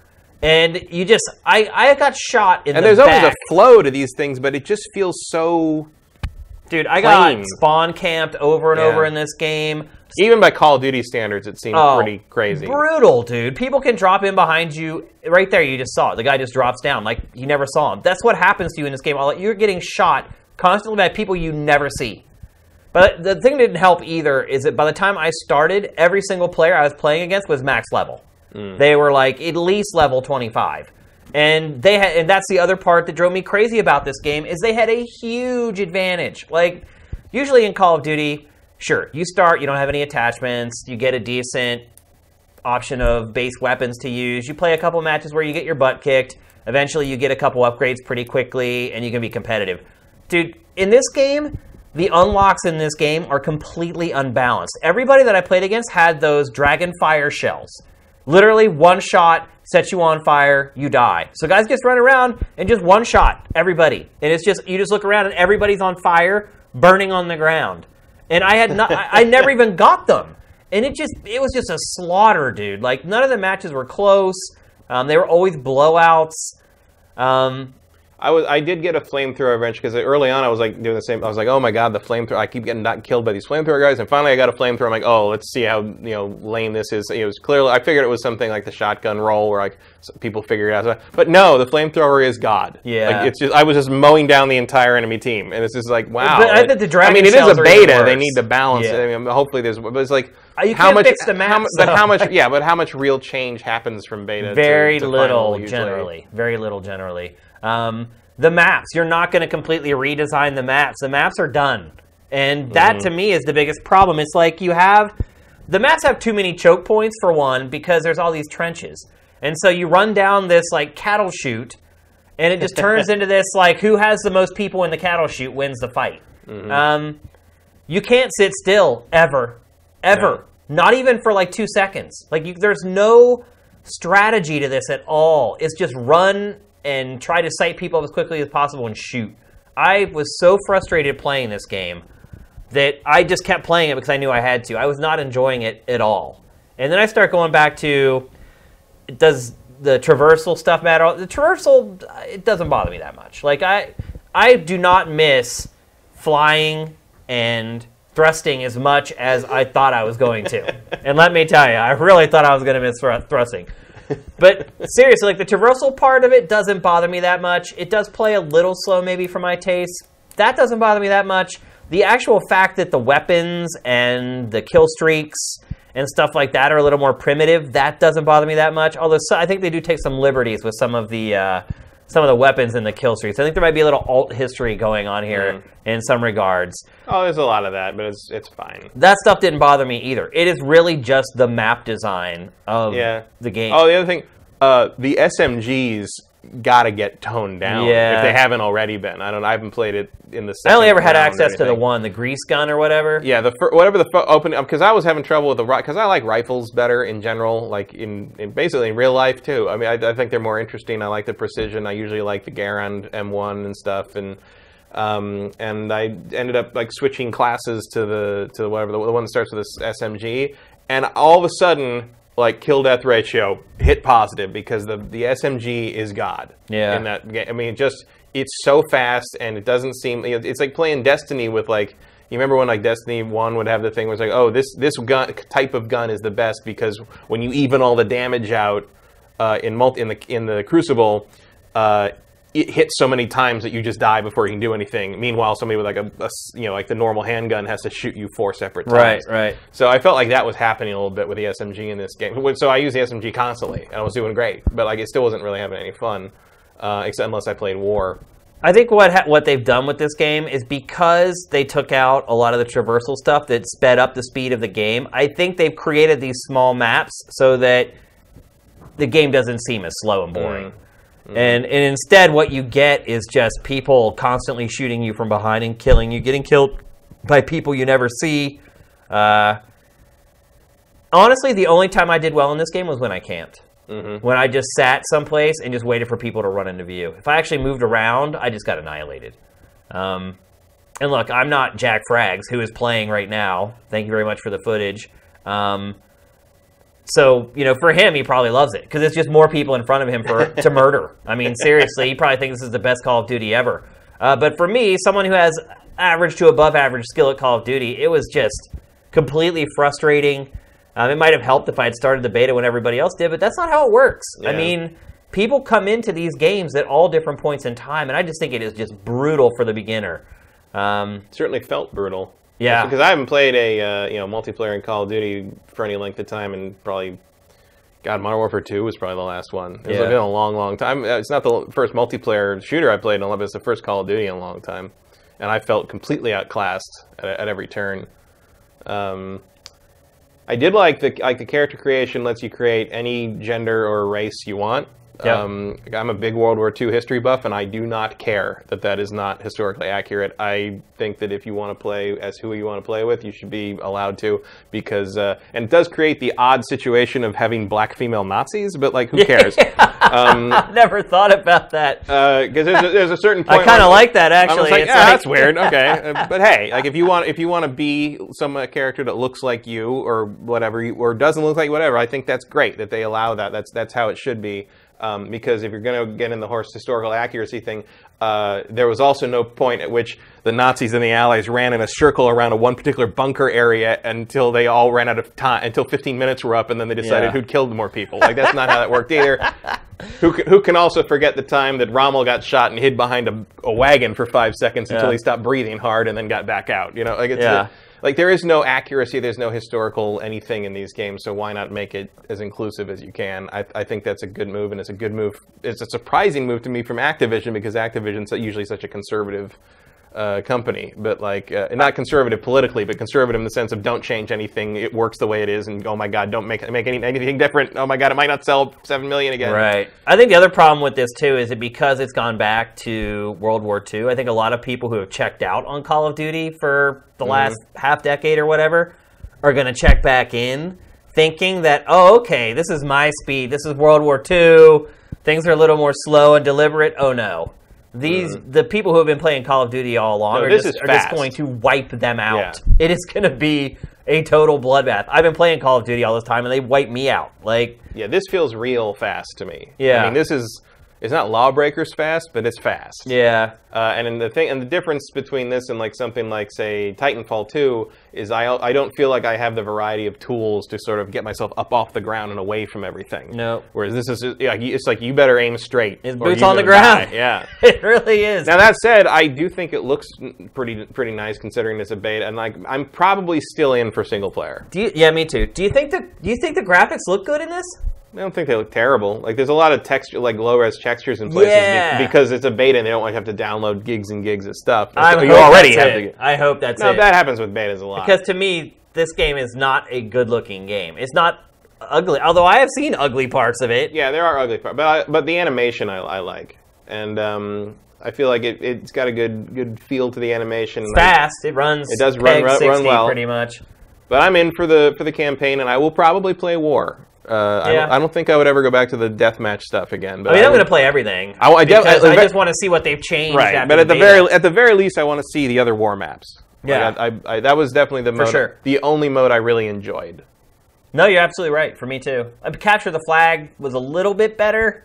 Capture but the there's all Flag's kinds of weird quirks with that stuff too, with like the way the waypoints work Yeah, and the capture the flag is sort of the. I mean, capture the flag is the way capture the flag always was with me, where I am not good enough to get the flag back to base, but I am good enough to stand to the side and shoot guys that don't As see me. yeah. You know, it's like that's that's really all capture the flag is for for me. It's like, What- well, what nobody's looking is- at me, so I'm just going to shoot you until you die. What I liked about that and like domination is that there actually was a little bit of downtime. There was actually Yeah, maybe two so. seconds where you could actually think about strategy instead of just worrying about getting shot in the back. Uh, but in team deathmatch, it's like the way the spawns are. The spawns need completely tweaked. Uh, the other thing too. What is the the top mode in modern Call of Duty these days? I don't Like, know. what- it what used to be team most? deathmatch as far as the most players, um, and then I think after that, like domination, just Mm-hmm. capture and hold stuff. And then they always throw in the little things, and they're big for like a week, and then people don't care anymore. But here actually is my biggest complaint about this, Matt. The lag compensation is was terrible during this beta. I think somebody actually from Sifted was was had jumped in and was playing with me. Yeah, guy- someone think- in the chat was saying they were playing with you. yeah, Killzone 310, I think Mm-hmm. his name was. I heard him like say my name one time, and then I recognized his name Yeah. from the site. And uh, dude, there was one part where he, we were, I think it was a capture the flag map, and I was up at the flag. He comes around a corner and jumps down. I literally unloaded an entire clip into his head and neck, and then he pulled out his pistol and shot me twice and killed me. On his replay, I never even fired a bullet I've seen a lot. I that a lot happened over and over. Yeah, it wasn't like I only got two hit markers that were shown on his screen. I never even fired my gun. Yeah, it was. I, I the kill the kill cams were very different from what had happened on my screen multiple like constantly. So it was, it was Like bad though. Like Oh, I'm used yeah. to a little bit of it. Like This you was- know, I get five hit markers on my screen. You this get was almost two as on bad. yours. Yeah, this was almost as bad as uh, Battlefront was Yeah. a couple years because I, I I think I told the story where I was playing with my friend and we were on Hoth and Darth Vader came at us and we started to try to kill him before he got to us and he basically he picked me up you know did the force grip on on me and uh, and my friend killed him and uh, and then I got the credit for killing him somehow. And he has he has a screenshot of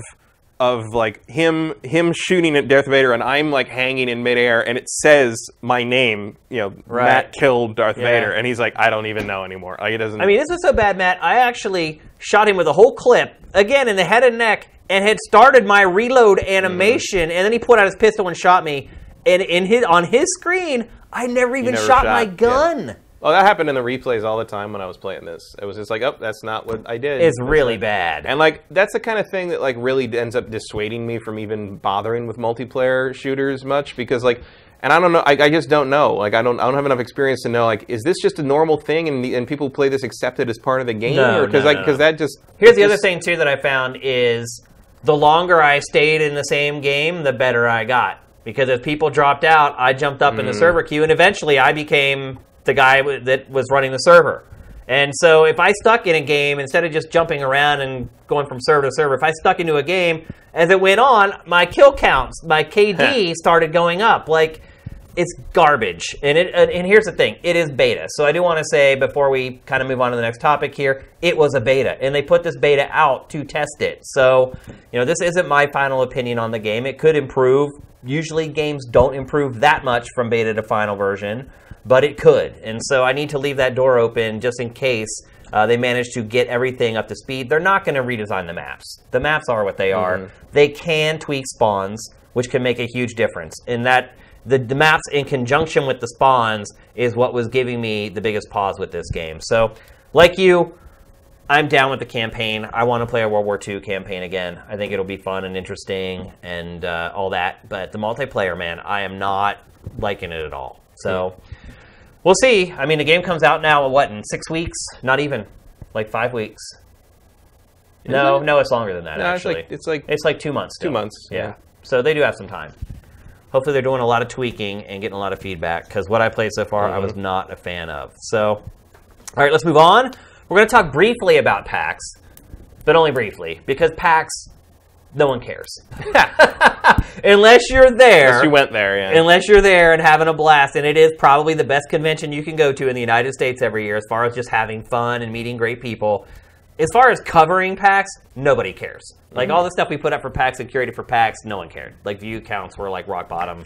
No one gave a crap. But probably the biggest story coming out of PAX was Nintendo's big push for indies on Switch.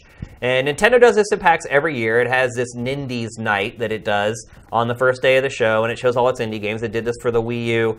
But this year was a concerted step up from what we're used to from Nintendo's indie presence at PAX. I mean, it showed like 25 new indie games for Switch. And usually you get like four or five, and they showed 25. Because it's all they got. Yeah, I mean, you're right. and that's, I that's kind of what I wanted to talk about. Like is- the B-list games don't exist anymore, so this is what you use to fill the schedule, and that's a that's a valid strategy, I would say. It is a valid strategy. And I mean, one thing I would say is Nin- Nintendo, based upon this, isn't just content with just saying, okay, we have all the same indie games that Xbox and PlayStation have, because mm-hmm. it got some kind of an exclusive on Super Meat Boy Forever. It got timed exclusives on a bunch of other stuff. I think the new sh- the last piece of Shovel Knight DLC is a mm-hmm. timed exclusive on Switch. So Nintendo is not only just courting indies and doing a good job of it, it's also incentivizing indies to give Nintendo preferential treatment. It feels like they're doing a much better job at this than Microsoft is, Yes, and, doubt. and Microsoft should be doing. well, I mean, look, I don't know but- about that because Microsoft does have its ID at Xbox program that is kind of an incubator program for It does, but I, stuff but I think one of the keys here is there's a lot of games here uh, that they showed on this that I had never seen before. How about this game? Did you watch see that shooter Yeah. where when you shoot people, if you shoot their leg, your leg grows bigger and their leg Yeah. shrinks? it's freaking crazy. What's the name of it? I can't remember now. I can't remember what it was called. Uh, we'll see it again here coming up, though. But uh, I think what happens with Sony and Microsoft is that it's just a given that every indie game is coming to their platforms. So they feel like they don't have to put effort into it. Nintendo is fighting an uphill battle. It needs these games to fill out its library. Microsoft and Sony can just count on it happening. Nintendo, that's not the case for Nintendo. Mm-hmm. And so I think what it's doing is incredibly smart. Now, if, look, if it's taking away from other things Nintendo should be doing, then it's not a good idea. But I don't think that's the case. I think this is a division that Nintendo set up inside the company, and its sole purpose is to go out and make sure that indies are coming, and apparently now to make sure indies are coming exclusively to Switch or at least on a timed exclusive. So I think it's smart because if you think about the Vita, Matt. And it's very easy to compare, or at least look at If Switch. I have to. Right. But it's very easy to look at Switch and then kind of look back through history of what happened with the Vita. Mm-hmm. And there are people who love the Vita and still love the Vita. And why did they love it? All the indies. Yeah. Taking being able to take indies on the road. And I think that's one thing that Nintendo has recognized. And I think that's an advantage of Nintendo being a Japanese company was watching what the Vita did in Japan and seeing how it remained a viable platform much longer, and then looking at the Western market and saying, well, it wasn't really a viable platform after the first year in America, but the people who continued to use their Vitas, what were they using it for? It was to play these indie games on the go. And so I think this is an incredibly smart Or strategy. they're anime porn. right. Or awesome. whatever. The multimedia Yeah, properties. you got to find your niche. And, uh, Which is something you can't do on Switch. So yeah, Ninten- Nintendo's probably not going to go for the uh, the anime porn thing. No, I'd say I'd say definitely not. It's uh, which the, I mean those ga- I mean they're not porn, but they're like you know. They're, they're, Are they? Eh, they don't go far enough to be porn, which is kind of it's kind of they're kind of this you know to bring up the Spice Channel for the second episode in a row. Yeah. That's After pretty doing much hundred yeah. episodes without ever mentioning it. That's basically what they're doing on the Vita. there. yeah, but Um, uh, But this, I mean, there's a lot of stuff that looks good here. My my concern, uh, as someone who owns a PC that can run all this stuff, is uh, how's it going to run? Because Yeah. uh, you know, sometimes you know the.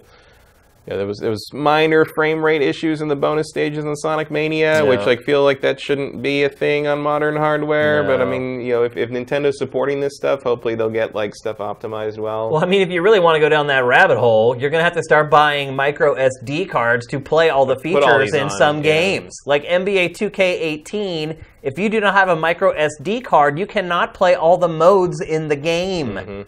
And now that every it seems like every week there's like uh, LA Noire was just announced; it's being revived. Yep. um, for VR, and it's coming to Switch. On the Switch, it's going to cost ten dollars more. It's, I mean, it's Mm. And funny. really, forty bucks is already too much for that game. No, I think. absolutely. Fifty bucks is just like that. that Forget car- it. That cartridge tax. That's killing it. insane. It, it, it is insane. Um, I just can't understand how Nintendo is so short-sighted to put so little storage in its system again after Mm. the Wii U.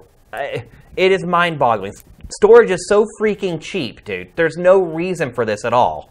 I uh, so look, while I think Nintendo is making the right moves with its indie stuff, because look, Nintendo figured out a long time ago it cannot produce enough quote unquote AAA big budget games to satisfy its platform. And on the Wii and the Wii U, it was way behind as far as indies were concerned. And I think it concentrated way too much and cared way too much if the indie games that were coming to his platforms were exclusive. I feel like it, it had transferred his first party strategy over to the indie stuff coming to his console. And now that Nintendo's like, whatever, we'll take all the games everybody else is getting, maybe incentivize some of these developers to do a little something extra for our platform, or give us a timed exclusive on it.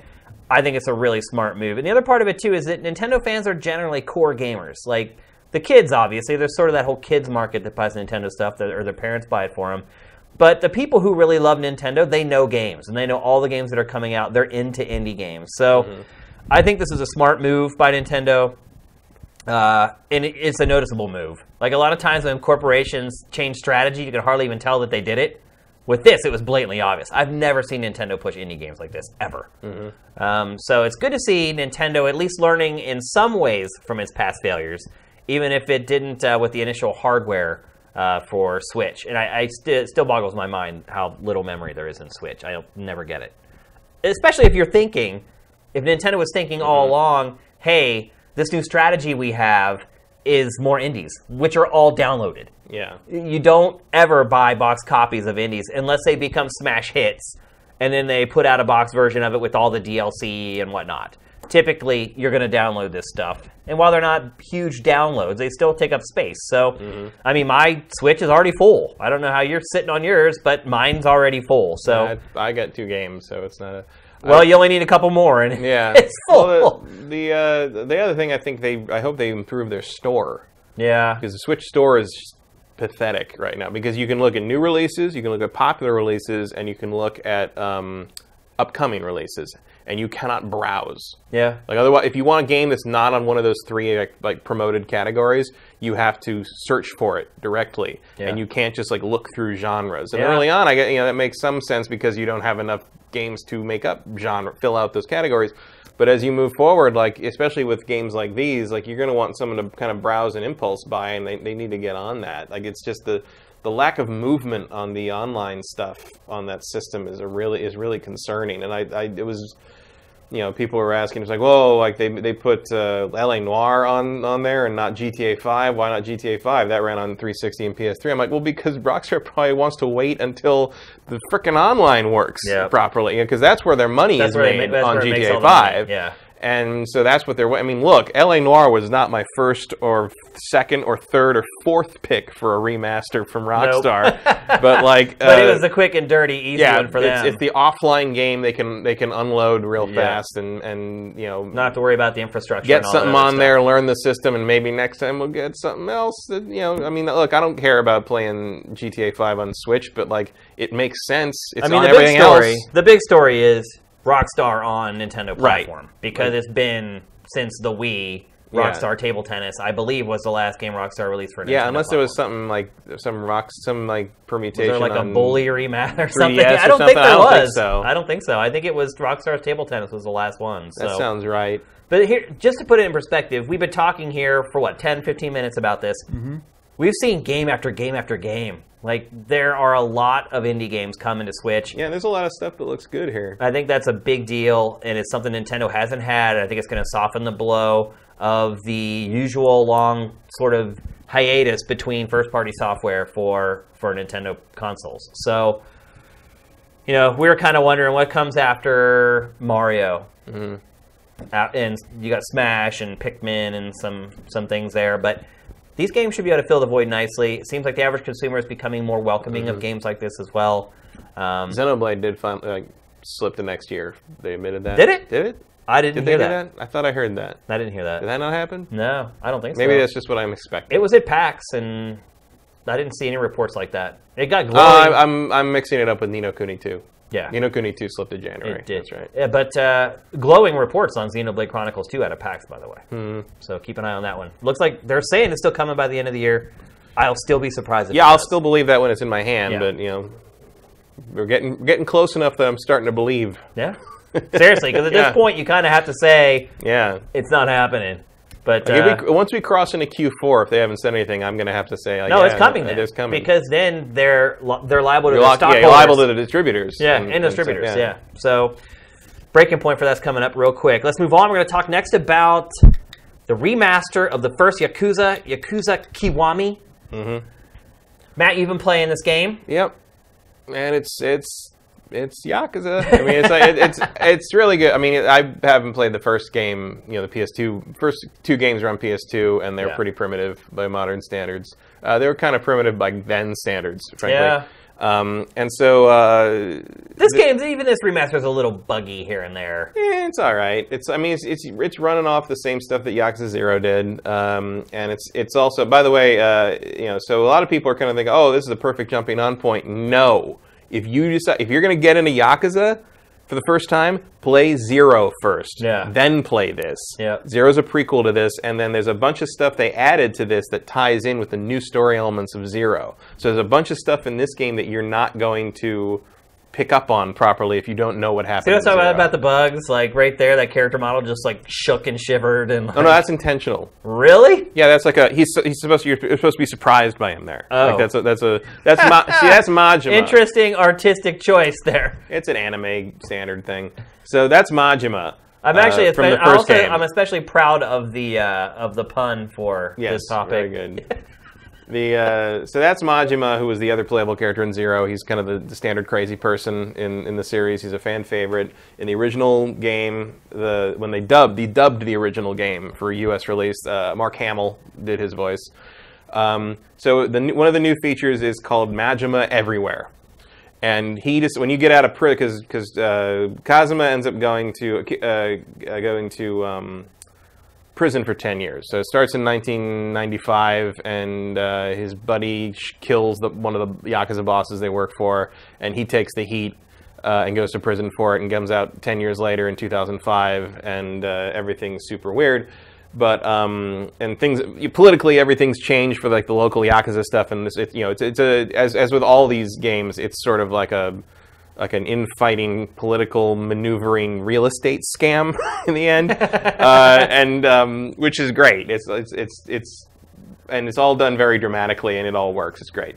But um, so when he comes out of uh, he comes out of jail, he has lost most of his fighting ability, even more so than in the original game. Whereas So- when most people go to jail, they actually learn how to fight better. well, the thing he's they actually addressed that, and that like no one wants to mess with him because he's Ah. so tough. So he, he's, he got he's soft out of yeah he's, he's out of he's out of shape. He's out, he's out of fighting shape, and um, So Majima, who uh, who is like a rival with him, uh, decides like he's gonna get him back into full fighting shape. So he's like, I'm gonna be everywhere. So like at any point in this game, you can be ambushed by Majima and have to fight him. And he, he's disguised as cops. He pops out of sewers. He's disguised as schoolgirls. Like he'll pop up behind you. At I mean, there's no you can't possibly predict where he's gonna be, and it's the only way to upgrade uh, Kiryu's best fighting style, which is dragon style. Yeah. And um, so that's what that was. Was like he he was a cop, and suddenly Kaj- Kazuma realized he was a cop, and that's why the camera did that. Got ya, got ya. Um, maybe it's an acquired taste. I don't know. Because to me, that doesn't look weird at all. It's just like, oh yeah, that just means that he's surprised by something. I get it. You know, it's like Character models have got a huge upgrade. character models look great. I mean, it's, it's all the Yakuza Zero engine. It's all using the fighting styles from Yakuza Zero as well, which was not part of the original game. Um, it you know it feels a lot better than the original game in terms of sort of like presenting the story and obviously it's, it's everything's voiced now. There's not as much text. I mean, there's stuff that's like text and voice, but it's it's all acted. It's it's English? good. No, no English.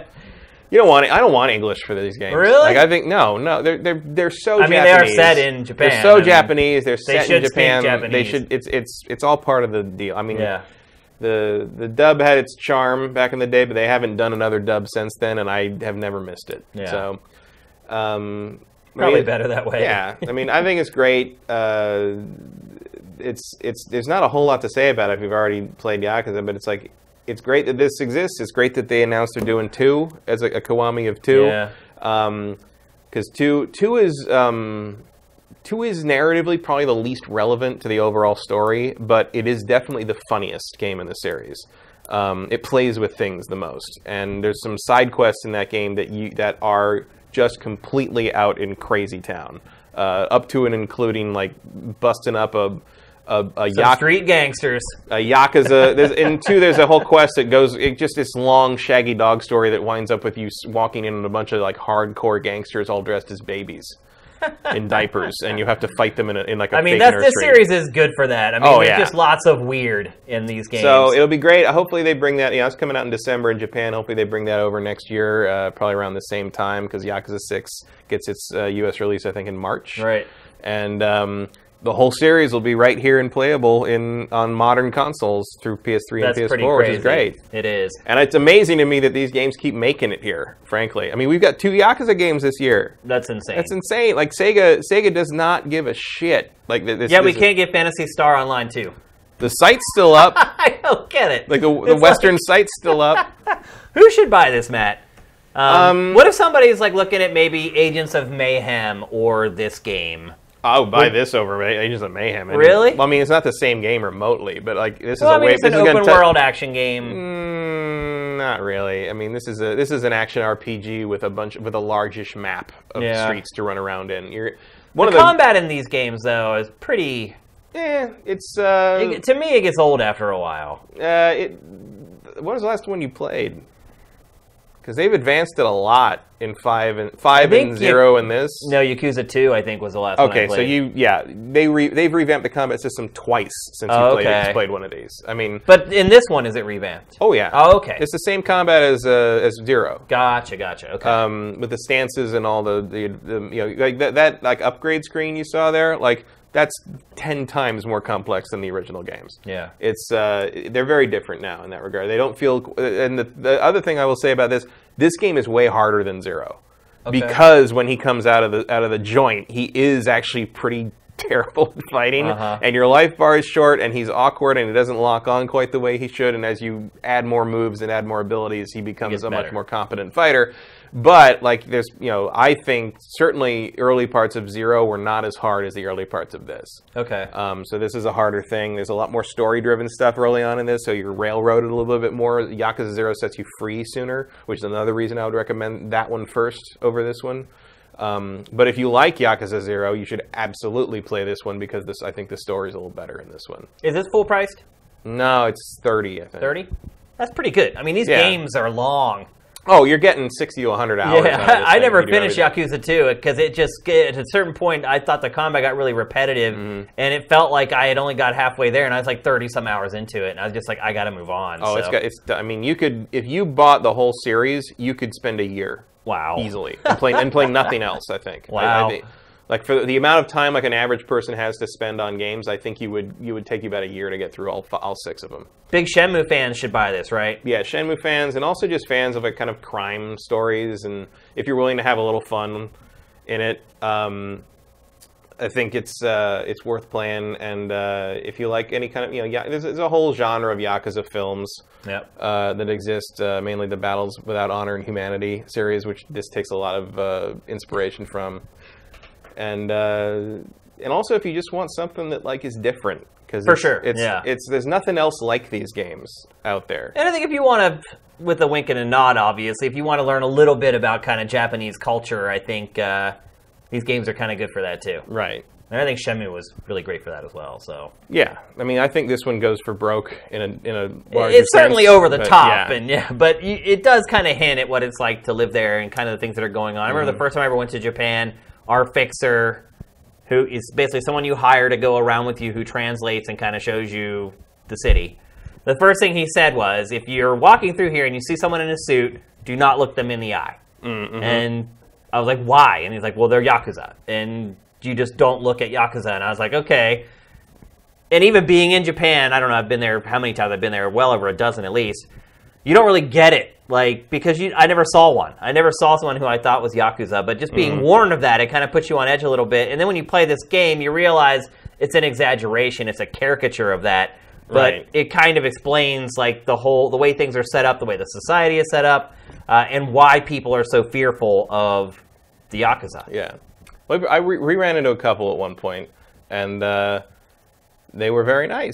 Yeah, they were, they're in the same bar, and uh, it was uh, there had already been some drinking, and there ended up being some singing, and they sang along, and they waved goodbye when we left. It was very. It was There you go. They were older though. They were, they were more yakuza, mellow. they're not all bad guys. Nah, they were they, they were just there trying to have a good time. It was all right. Everyone tr- likes to have fun drinking, I guess. All right, let's move on. We're going to talk next about a remake that, in my opinion, did not turn out anywhere near as well as Yakuza Kiwami, and that is Secret of Mana. When it started leaking that they're remaking, well, we didn't even know if it was remade. We- I think the initial leak was like Secret of Mana coming to new platforms, and I was like, I'm totally cool with that because is one of my favorite retro RPGs of all time, uh, called Final Fantasy Adventure in America um, when it was released. But no, Matt. Instead, we get this weird. I, I don't even know how to explain this game. That is, that is an art style choice. I will say that. Eh. Dude, it's like it was made for the Ah. N64. Wow. Uh, yeah, it's awful, dude. I cannot believe it. It's like they're taking a part of my childhood and just wiping their butt with it. I just. I would have been far more happy with Secret of Mana available across all platforms with high res sprites. Like, kind of. Jeez, that guy's face. Oh, all of it. The whole thing is just terrible, man. Err. It- yeah, it's like a crime against humanity. And so when I first saw the debut trailer, I was like, "Oh, that doesn't look good." Look, the one dude has no nose. None of them have noses. And then I was like, "All right, well, maybe once I see the gameplay, then I'll kind of come around on it." And then they showed the gameplay at PAX, and it, it's just a completely different game, I guess. It has the same plot, same characters. Um, I'm assuming the same systems under the hood and the same number crunching that's going on. But as far as the presentation is concerned, it's awful. Like, I don't understand it. It looks like a mobile game, doesn't it? Yeah, well, I mean, Square Square does have a history of doing the mobile things and then just slapping them onto other platforms without. I mean, they did that with Final Fantasy VI too. Yeah. I mean, I like Secret of Mana. Uh, isn't that in? It's in the Super Super Nintendo Classic coming up, right? I believe so. Yeah, I think I'd. I think I'd rather. I think we already failed on figuring out what games were in the Super Nintendo Classic, or at least I did. the one time we talked about it, I was like, I wish there was like another Punch Out in there, and it like it has Punch Out. Oh, Punch Out's in there. Super Yeah. Punch Out. But I'm pretty sure this is on there, the original one of this, which is uh, we'll, I'll probably just wait for that. yeah, uh, it's tough. When uh, how, were you a big fan of Secret of Mana back in the day? I wouldn't say I was a big fan, but I did enjoy it. It was one of my favorite favorite turn based RPGs back then. Um, for whatever reason, but uh, seeing it be desecrated like this is, is hard to watch. Um, I think it comes out early next year on PS4, Xbox One. I don't know about Switch though. I can't remember if it comes out on Switch. It looks like a Switch game though, doesn't it? I mean, Yeah, it looks like it was it built does.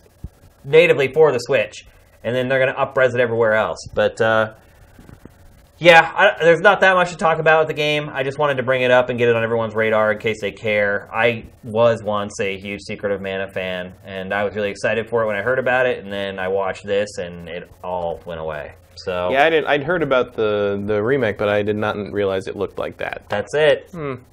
I don't know. Saves me some money. It does, that's for sure, and a lot of time because that is no small game. All right, let's move on. We're going to talk next about Mario. Mario, who we've Mario, always Mario. called, at least I have, a, I can't tell you how many times across my career I've written the phrase portly plumber Hmm. when talking about Mario because, you know, when you write, you have to come up with different ways to say the same thing. Right. And in a lot of ways, being a good writer is someone who can do that well, who can come up with plenty of synonyms and different ways to describe something.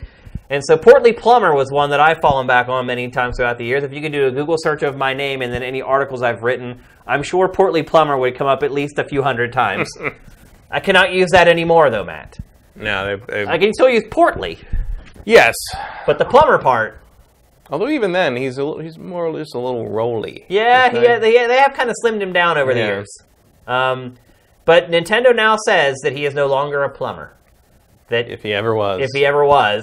But eh, if I really think about it, like going back through the history of Mario, was he ever a plumber? I don't know. I mean, originally he was a carpenter. Yeah, I mean, And, if uh, you think about it, he he's in sewer pipes. Yeah, well, the original originally he was a carpenter in uh, Donkey Kong, and then the ads for Mario, the original Mario Bros., the home version of Mario Brothers, were like a comic uh, with a song in them. Oddly enough, which Yeah. is you can't sing in a comic, but okay.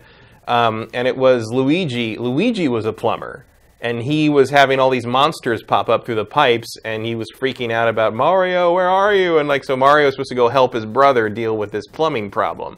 So originally, it sounds like Mario was a carpenter and Luigi was a plumber. Although that may have been the origin of Luigi being an ineffectual idiot, Okay. like coward. like that was probably the first time that ever happened. Um, and then just everything got associated with pipes and stuff, and like the, you know, just calling them both plumbers seemed to be the, the natural you know progression of events. I mean, no one's stuck being a carpenter forever if they don't want to be, I guess. Yeah. But in the end, he seems more. He's more like a um, I don't know, like Mushroom Kingdom roving security guard, like sports maniac. Yeah, I, think that's what happened to Nintendo. It just it, it certainly it realized at a certain point that he's anything but a plumber. I mean, he does everything. Yeah, he's like an really athlete, more of a like- handyman. Yeah, you're you're right. That's probably the best way to put it. Uh, a jack of all trades, maybe, is another Yeah. way you could describe him. He's certainly not a plumber. And He's not just a plumber. Anyway. Right, right. And uh, so the the sad part about all this, Matt, is that certain people have decided that this is Nintendo making a political statement. that uh, Nintendo's trying to I don't know what, what they're thinking, but they're trying to basically say that Nintendo's trying to box out the working man. Yeah. They don't want to, they don't want the working man to have that one mascot that stood for them and represented them in video games. What, what, do, you, what do you think about Yeah, that? nothing says working man like a dude who like plays endless numbers of, of high end motor, motorsports on the weekend and hangs out with royalty. Yeah, Like that, like what? he, he hangs out with a princess. Yeah, working man. But uh, I just found it funny that like it seems like in, today's climate, like people will try to politicize anything. Oh yeah. They tried to politicize Mario being a plumber. But I love the idea that like Nintendo would ever consider anything. I mean, has Nintendo thought that deeply about any of Mario's Ugh. character? In, no, in if anything, Nintendo years? does everything it can to avoid that type of stuff. Right. Like, if anything, Nintendo's thinking on this was like, well, we don't want to call him a plumber anymore because he needs to be for everyone. Right. Not that they're trying to exclude someone. It's not exclusatory. Mario can be whatever it's you want him to be. They Yeah. want everybody to come in. Yeah, Mario's for everyone, not just the handyman or whatever. But maybe that's where the root of the problem is. Is He may not be a plumber, but he's a big fan of plumbers. right. Yeah. Like keen interest in plumbing, yeah. no doubt. I just it is like the graphic says plum dumb. The whole thing is just completely stupid. Um, I think I mean first of all I think Nintendo coming out and saying he's not a plumber anymore is dumb. I think the reaction to it It is, weird. dumb. Like, what made them feel like that was necessary at this point? Maybe Like, there's something in Super Mario Odyssey. I mean, Mm-hmm. if anything, wasn't this really his opportunity to be a frickin' plumber? He's got New Donk City. Yeah, he's He finally somewhere. around He's and- finally somewhere there's plumbing. He can go right. He can go around and unclog pipes all damn day long. Like, Maybe he doesn't do that, and that's they got ahead of that, so it explains they- why. They're trying to get ahead of the no plumbing controversy before the hashtag starts. Hashtag no plumber. I, I don't get it. I don't get any of it. I don't get why Nintendo made a point to to announce this. I don't get. I don't get why people are up in arms over it. I, I don't get any of it. But I guess some people just need to generate outrage for some reason, Matt. I, I don't understand it, but You know, people take their Mario very seriously. apparently so. Frankly, I thought it, I thought there should have been more outrage over the fact that his name is Mario Mario. Yeah, the man with first and last names that are the same. and Luigi's name is Luigi Mario. Which like that makes Luigi the normal one. People right. like that. Him and his death stare.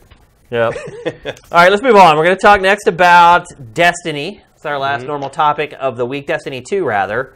Um, I have not had a chance to play much of this. I played a lot of the beta, Mm-hmm. but I have not had a chance to play uh, the final release of this because, again, I've been working on the Patreon like an idiot. Um, so I've had very limited time to kind of s- sequester away to play video games. Matt, how, how much have you poured into this game? Again, with a caveat for people who may have never watched this before, uh, Matt is a huge, huge Destiny fan of the first game. I don't know if I would say fan, but you played the living Played crap a lot. I out of played it. about 200 hours of it. Yeah.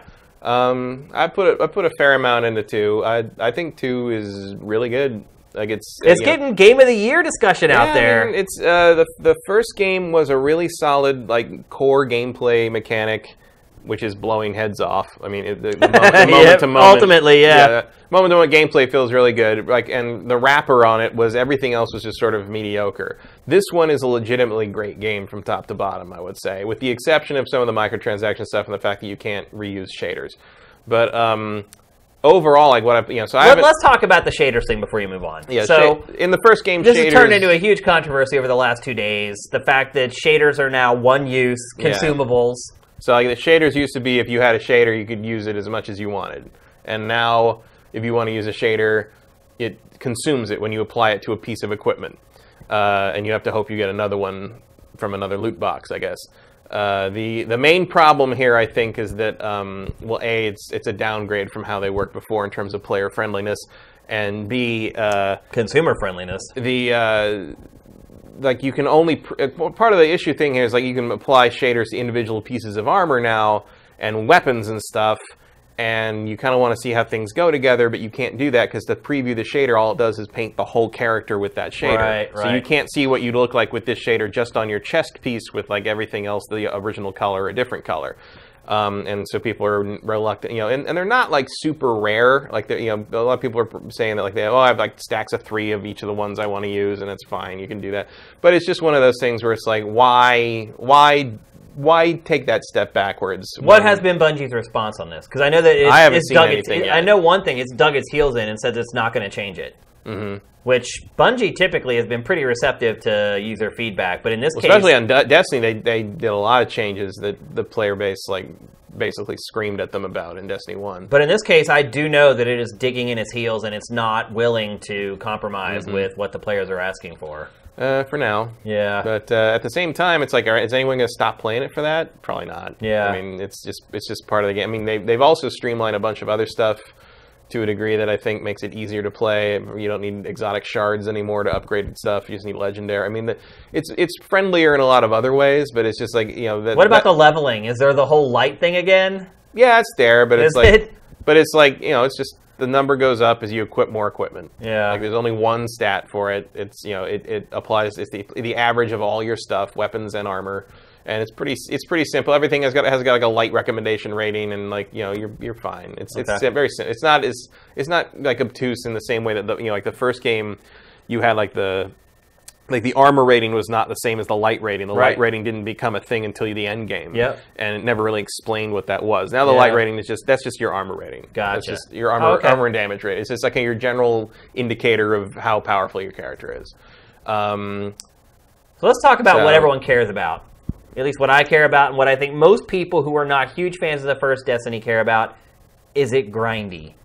not so far. No. Um, I mean, I'm not level 20 yet. Right. I'm like level 13, I think. Mm-hmm. Um, but like, and it, the leveling goes fast. Like, it, I, I- I know a couple of people that hit level 20 in the first day of playing. Wow. I mean, you can you can burn through it pretty quick if you want, especially if you want to play multiplayer. Um, and uh, the I think the strongest thing about it is like you know what, where it used to be more of like you were in a hub area and then you went to the loca- the open world location and Yeah. you did your thing and you go back to the hub area Yeah. to pick up your stuff and go back. So that's gone now. Okay. So when you go to like a hub area, it's more when you go to the the the planet. It's more like an open world area, and there's like a guy you can talk to in the first area. You can fast travel to the main area, and then you do your little story thing, and then stuff starts to pop up. So there's like public events happen semi regular, much more regularly than they did in um, in the first game, and with a lot more warning. Uh, they appear So on you the don't end up jumping into something you can't handle. no, and also so like you're not stuck wandering around looking for one. Right. So like they pop up if you go to the map screen, it shows you where they all are. You know all where to are. go for yeah, you know now? exactly Oh, where they're going to go. And then you can go and there's a flag sitting there, and they, like the countdown starts usually like three minutes before it happens, and you like you can activate the flag and it'll put the countdown on your screen, so you know exactly when it's happening. And does that send a beacon to all the other players so they can come? Everybody join it? knows it's there. Okay, yeah. cool. And um, the uh, but the thing is like the, the, the, map is just way denser now. Like there's little nooks and crannies to look in. There's little stairways, like buildings you can go in, things to poke your head in. There's always something there. There's always like like monsters in there. There's always some kind of enemy. Usually, sometimes there's an elite enemy that pops up. And the thing is like mostly the time when you kill anything that has a life bar that's a different color than normal red, they're going to drop loot. They're going to drop a chest. They're going to drop. You're constantly getting rewarded for things, which feels a lot, and even if and which feels a lot better. And the rewards are less scattered in the sense that almost all your main rewards for like the first area are this little disc that you then turn in for reputation at the guy who stands at the main cathedral when you're there. And like as you you you level that up and you get more rewards from that. And it's just like it's much more straightforward. It's not like okay, collect these and then collect the spin metal and then get the spin metal to do this and then you have to spend this much spin metal on. It's like it- that, that stuff's just not there anymore. It's like you can still collect little items, you know, little like you know harvesting items from the the area, but they still go back and get turned in for like redeemed for like reputation at the other at the guy. It's not like they they've gotten rid of a lot of that MMO clunkiness that made you feel like you were juggling 14 different inventory items and didn't know when or how you're going to use them and if you were ever even going to use them. Right. Um, and if you know, it just it just feels like your your your moment to moment like gameplay is still rewarding in the sense it feels still feels good to pop ahead, but it feels like the game doesn't expect that to be your only reward for killing things. Like you're always seeing stuff drop, you're always getting something for doing what you're doing. And then there's a ton of different story content you can do. It's like the adventures are sort of like side stuff, and then there's the main campaign story, which is usually a, a much more involved mission, whereas the adventure stuff tend to be more go to these places in the open world, and a, and a triggered event will happen, and you'll get like a nice piece of loot for it.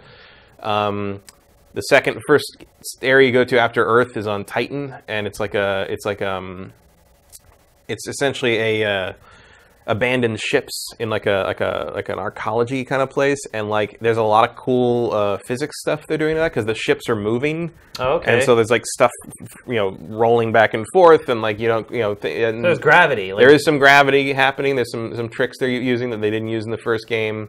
Um, you know, it, it doesn't feel like you, just yet another, um, you know, just place with trees. You know, uh, like the, like the, the, the Titan place is, is, is a giant ship graveyard. So you're jumping from ship to ship, and you're all. It feels very different than any any area that was in in Destiny One. How about the how MMOE does it feel? Because the campaign section that I played in the beta, it didn't feel that way at all. No. I mean, there were moments where people kind of appeared and helped you with big battles, but it felt like a really good campaign for a really good first-person shooter. Does it stay that way throughout the, the I would entirety? say the main campaign stuff sta stays that way. wow, Like it's it's that's uh, huge. It definitely feels like it was made by the guys who made Halo. Wow. And uh, and the adventure stuff isn't too far. The adventure stuff, the o- the kind of the MMO open world thing is is a little more transparent. But the campaign stuff is very story driven and cutscene driven. And and the other the other thing about it is like you know the very beginning we saw in the in the beta like the you know the the, the cabal basically steal the traveler and shut out all the light and stuff. And one of the first things that happens after the part where the beta ends is you find a shard of the traveler that lets you get your light back. So you are the only guardian early in the game that has your powers. Gotcha. So you are the best, the the, the, bad. you are the master chief. yeah. I mean, you are You're the master master. You're chief, you're, yeah. you're running around and you're the only one who can do it. And Uh-huh.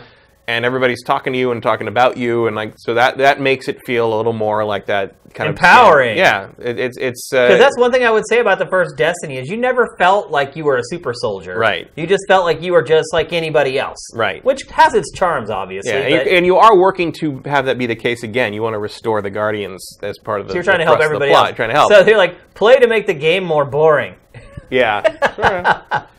I mean, I feel like the end game is like going to be you know the thing where everybody's back up to power and you can do your thing again. Yeah. Um, but uh, and it's funny that like there's characters returning from the first game whose names I could never remember that I remember now because they're done as characters better in this game. Ah, interesting. there's a lot more radio chatter. There's a lot more personality being on, you know, putting being put on display.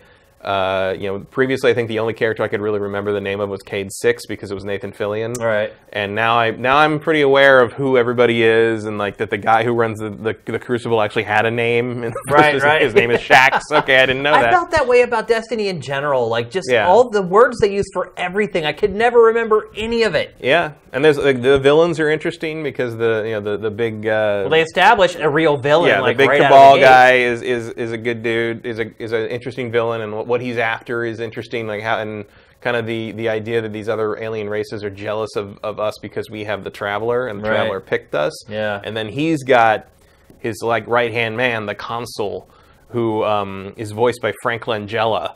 Uh, doing um, for most people our age will probably know as Skeletor from the live action Right. he-Man movie, and he's on fire in this one. He's because the the console the console is like the really like the best lifelong friend of the big bad guy, and so like.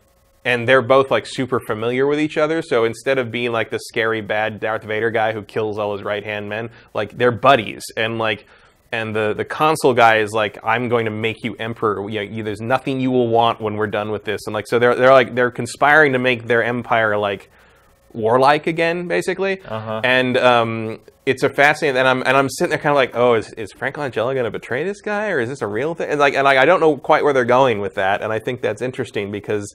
Uh, while they could have been a really cartoony sort of like ha ha ha villain, like I'm not quite sure what they're after yet. Uh, besides just basic power, Uh-huh. and I wonder how that's going to play out because it seems between every major campaign thing they do a little cutaway to the bad guys, and like there's a much more it's much more narrative driven. It's fleshing the world out in a way that the first game just never even tried to do, and uh, and it's got me interested in what's happening beyond what my you know what my armor looks like. So you're not getting the MMO stuff where it's like go here and kill five of this stuff because that's what the side quests were in the first game. There's still some of that, but like put it this way: like the first time I had to go kill a bunch of guys to like and have them drop the little you know the little icon you know like tetrahedron things to Yeah. pick up five of those. I, I think I'd been playing for like three hours. oh, okay. I mean, it, it's not as common as it was, and it's not. You're not just like going up get like standard, you know, useless little side quests and go. It's all very organic, kind of unfolding in the in the world, as opposed to having to f- travel back and forth from places. You Yeah. basically never need to go back to the hub if you don't want to. Wow, that's great. Have you finished the campaign yet? No. No. How long have you been playing so far? Um. Uh, Just to get an idea, at least I- at I- least how long it is. probably like four or five hours, Ah, but okay. I'm but I'm not like burning through the campaign. I'm doing side stuff. I'm getting caught up in public missions. That's how you play. I, I spent half an hour playing soccer in the hub at Right, one point, yeah. uh, where they've there's, there's like goals and like they drop a ball down, you can kick it back and forth. Like I'm just having fun running around doing stuff. Yeah. Like I don't feel pressured. That's a good sign, though. Yeah, I don't feel pressured to like just get just get this done because the only good thing in it is this campaign.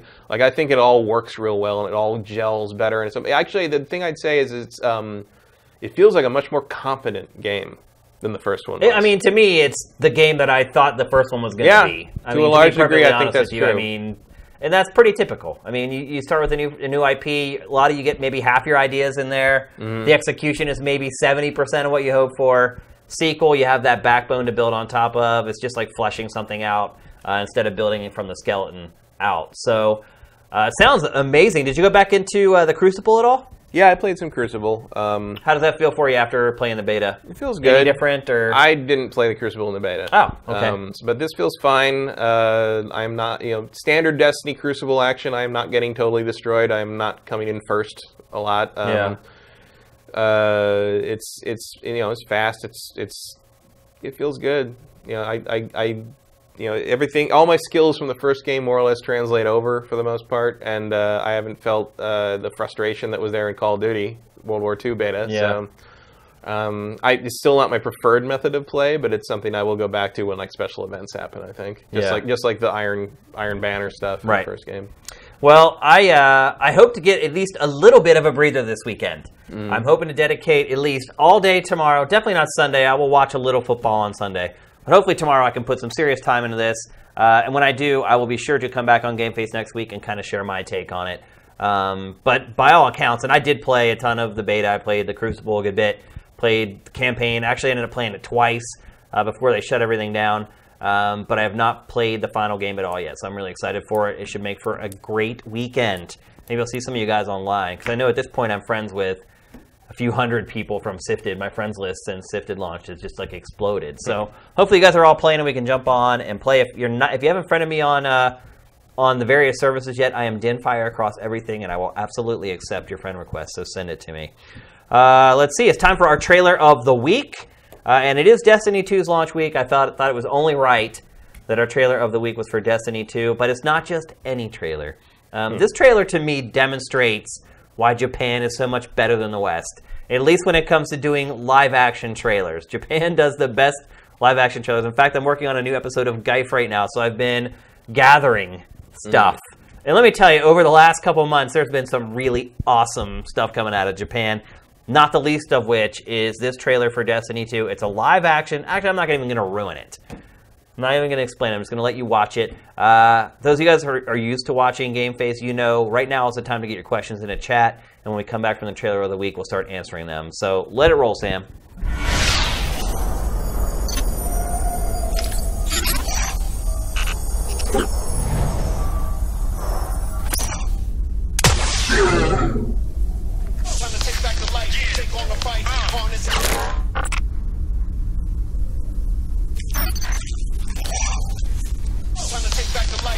On the fight, harness the energy. With all your might, shine for humanity and make sure it's bright. Protect community and never.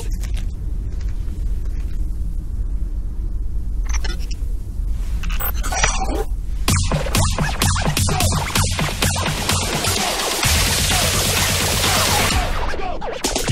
time to take back the light, take on the fight, harness the energy with all your might. Shine for humanity and make sure it's bright. Protect community and never lose sight. Claim your name and your home and history. Believe in ability to achieve a victory. Believe in ability to achieve a victory. Let's go.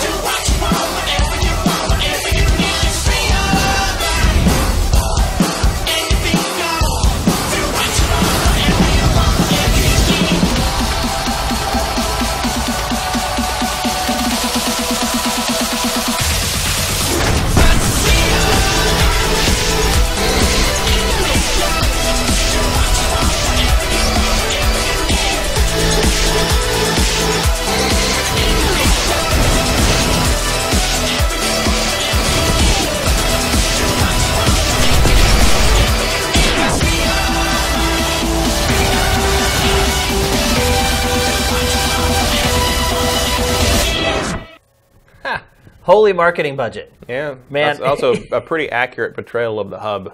It's a pretty accurate portrayal of what it's like to play Destiny, really. I mean, yeah, the dan- I mean, there's a whole section for dance emotes in this one. Yeah. it's not. Uh, they, they they went all in on the dance emotes, and they know that that's what everybody wants. I mean, that should be a truncated version of that. Should be the TV spot in America. Probably. I mean, cut it down to 30 seconds or whatever, the best parts. Uh, that's what resonates with people who play Destiny. And that would also resonate with the more casual audience who maybe are like, what is this Destiny thing? I don't know. For whatever reason, Japan has the best of everything, including live action commercials. So uh, let's see. Let's get to some questions here. Um, Mitchell is alive with Call of Duty World War II's competitive multiplayer looking to be a bit of a flop.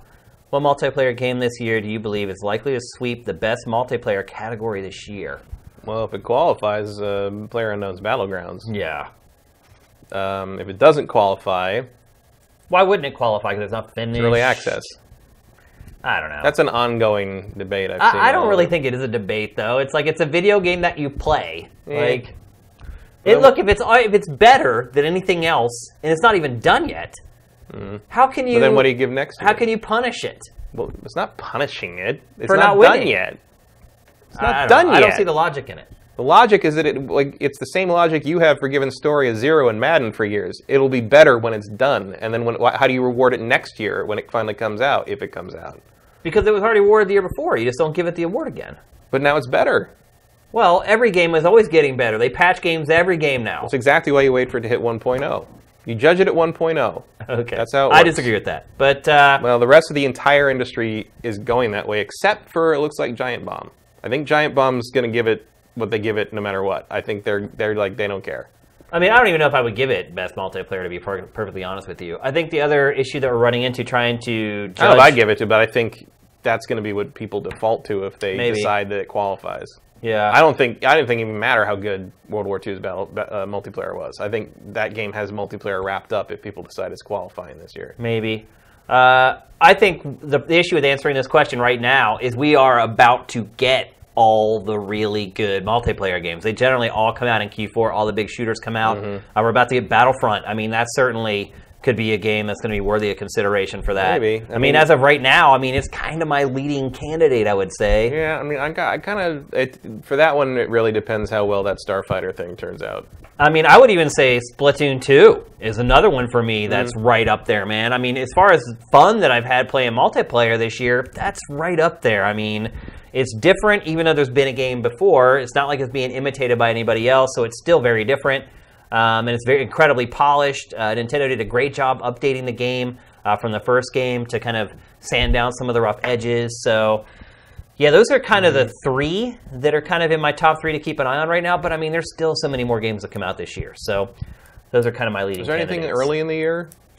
multiplayer wise? I mean, Can't really- Splatoon obviously is the one that Yeah, I. but I mean like more like Q1, Q2. No, I mean lots of good narrative single player stuff in the early part of the really year. Not a lot of great multiplayer. Yeah, that's what I would say. Um. There's another good one from Mitch was alive, but we want to get to other people's questions. I see your question there about Shadow of War. Maybe somebody else will ask it, but uh... the Jstrom said, "This is what our characters are doing when we're logged out." In reference to that Destiny 2 commercial, that's great. Uh, Headingham J, are either of you planning on playing the PC port of D2? And if so, uh, which will you stick with, assuming friends aren't the issue? Um, I'm not planning on because I already have the PS4 version, Yeah, and I pretty much you know. And that friends are the issue because that's They where are. everybody, ha- everyone I know is playing on PS4 for the most part. Yeah, I mean, I have, So- I don't know, my friends list on Steam is probably 50, 60 people maybe. Um, For me, it was just I'm not waiting a month. I just don't have time to start a game on one platform, Mm-hmm. build my character up, and then just trash it, install st- and start all over again. I would like to because obviously the PC version is going to be the superior version. Mm-hmm. Uh, it looks amazing on PC, but it's like it's all about It's pretty good on Pro. it. Yeah, I mean it looks pretty good everywhere, man. It's a Yeah. damn good looking game without a doubt. And I mean maybe that's another part of it that won't push me to go to PC is that it looks so good on consoles already. I mean it looks plenty good enough for me on consoles and. You know, games like that are all about community and finding people that you play with regularly. And once you kind of start a game and kind of create that community from your friends list and from coworkers or whatever, uh, you just kind of tend to stick with it. So yeah, I don't see myself like double dipping, and I maybe give the PC version a spin to check it out. Um, but I'm also guessing I would probably be a lot worse at the Crucible on the PC Yeah. version. I just get my ass handed to me. So I would not look forward to playing multiplayer with people who play with the mouse and keyboard all the time, whereas I spend the majority of my time playing games with sticks and buttons. So, um, J Reed Vic Seven with FIFA, Madden, 2K, absorbing cinematic choice, choice-driven story, Injustice becoming Borderlands. Will everything become a hybrid? What does that mean for more obscure games in those genres? I've been saying it on GameFace for a long time. We're all just, it's all becoming a melting pot where mm-hmm. everything is just going to become an action RPG or some permutation or combination of an RPG. So, yeah, I think eventually, yeah. I mean, I still think we're probably 10 years away from that happening. Uh, But it's just that, that move to incorporate those elements because it gives you a more more of a feeling of ownership over the character and will keep you playing longer. Yeah, So, it, uh, it's- it makes sense. But I also think that we'll go through that stage where um, everything is kind of melting together and blending together, and you're going to get these factions of people who rebel against it. And they're gonna be like, I just want to play an RPG, or I just want to play a sports game. Because you always have those people that just organically want to go against the grain and against the tide. And so I don't think like these sort of discrete genres are going to go away. I think you're always going to have a faction of people who uh, will support those and, and kind of prefer them. But uh, I think if you're talking about the mass audience, the vast majority, I think eventually it's all going to be a melting pot of RPG slash whatever. It just makes too much sense. Um, I pretty much like RPG elements in almost everything I play. And I realize everyone's not like me, but that's my personal preference. Um, let's see. Lots of congratulations and thanks on the site and the Patreon. Thank you very much, everybody. Uh, Dark Force 256. How happy are you that the Patriots lost yesterday? because I am very, very happy. uh, for, for those of you who are new, and I, there's going to be a lot of you because our shows are going up on YouTube after a, a three day period for our patrons. Sam, our TriCaster operator, is a big Patriots fan.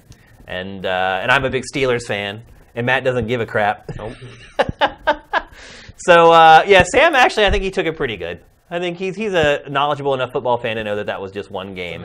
Yeah, it is. It's that's why you play 16 games instead of one. Madden Uh, Curse is in play. Yeah, I'm telling you right now. yeah. I will admit it, it did feel kind of good to see that stadium empty for the last like eight minutes of the game. Tom Brady's hair is going to be white by the end of the season. I'm, I'm, I'm putting it down. Uh, I kid, I kid. Midnight. yeah, there's, there it is. There's the excuse. It was midnight. Everyone had to go home. I bet you if they won that game, England. if they had won the game, they'd have brought all those Lombardis back out on the field again. They'll be back out. oh, that's great. Thanks for asking that question so we could have some fun with Sam. Uh, let's see.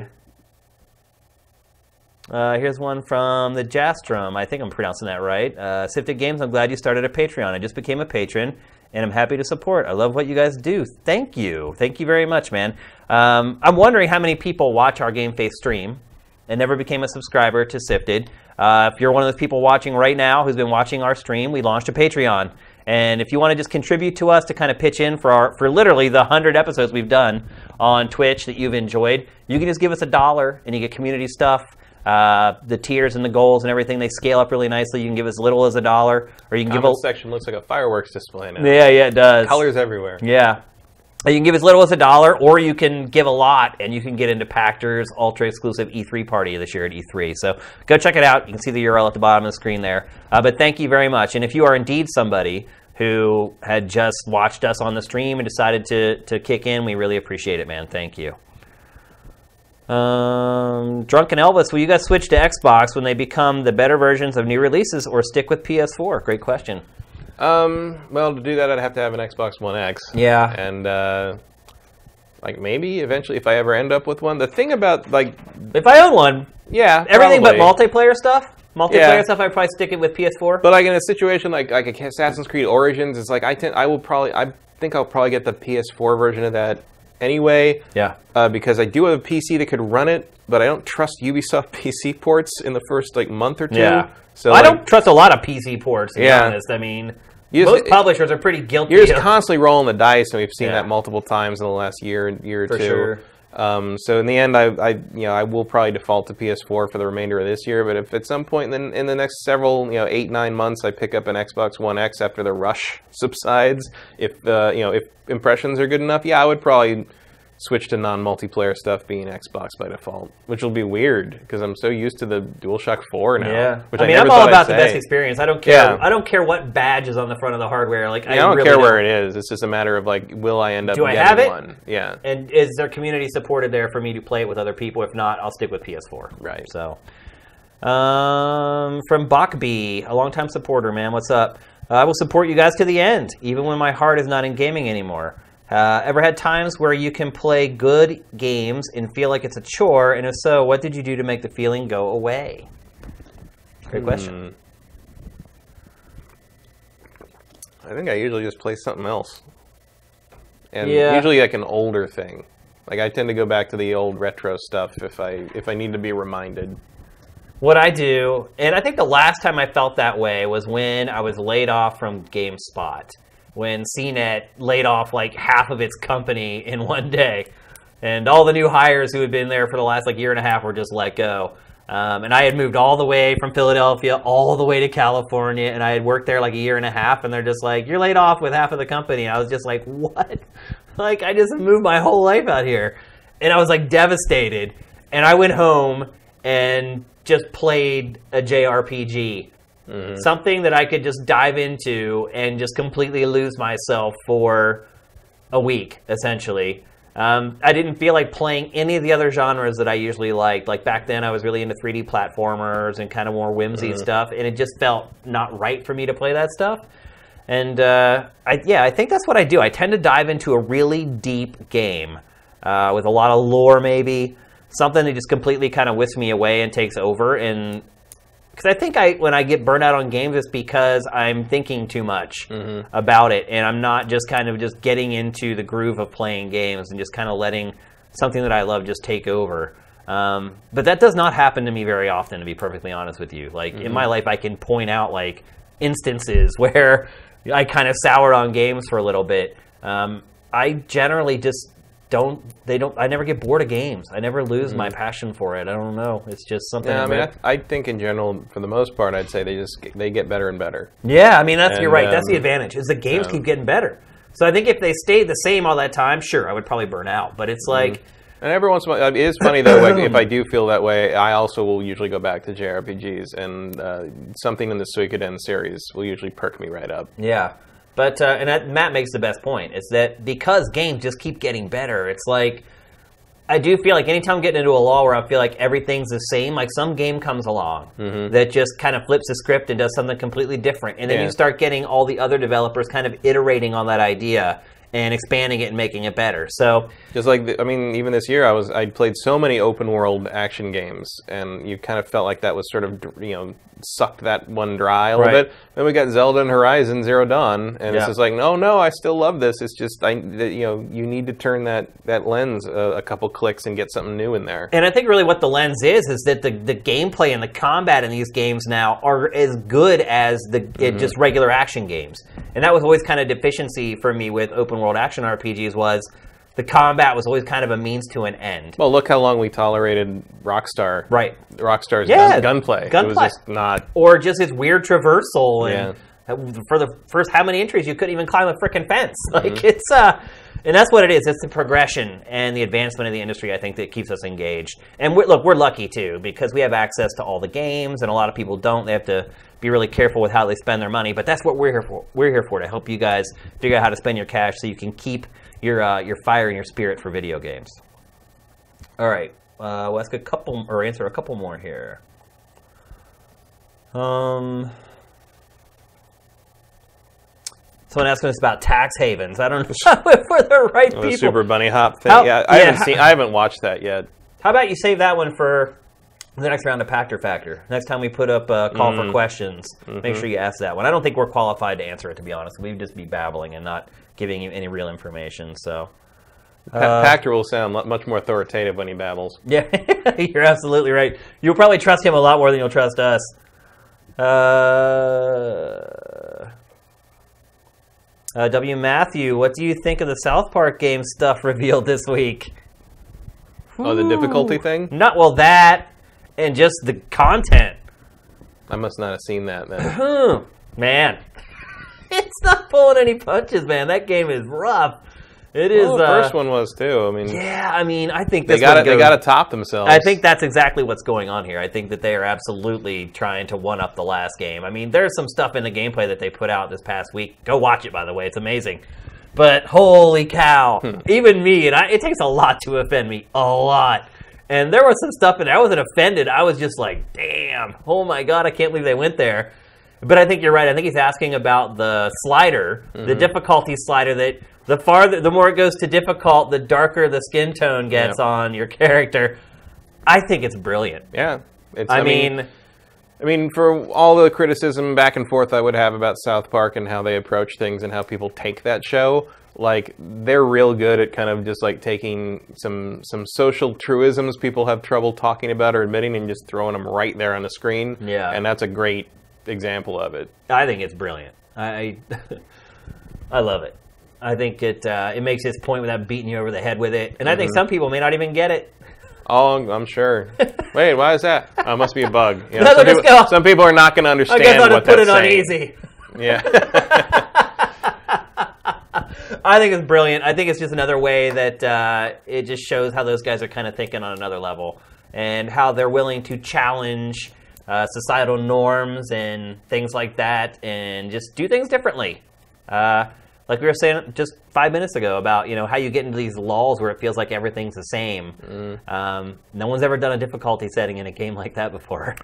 I mean, It May never be done again, but I love it. I think it was really, really great. And- start, it is, does start to make you wonder what they could possibly do for a third. yeah, Like, you're only, absolutely right. Like, but you know, Oh, they're saying that Shelburne is saying it doesn't actually adjust the difficulty; it's just a goof. Hmm. Yep.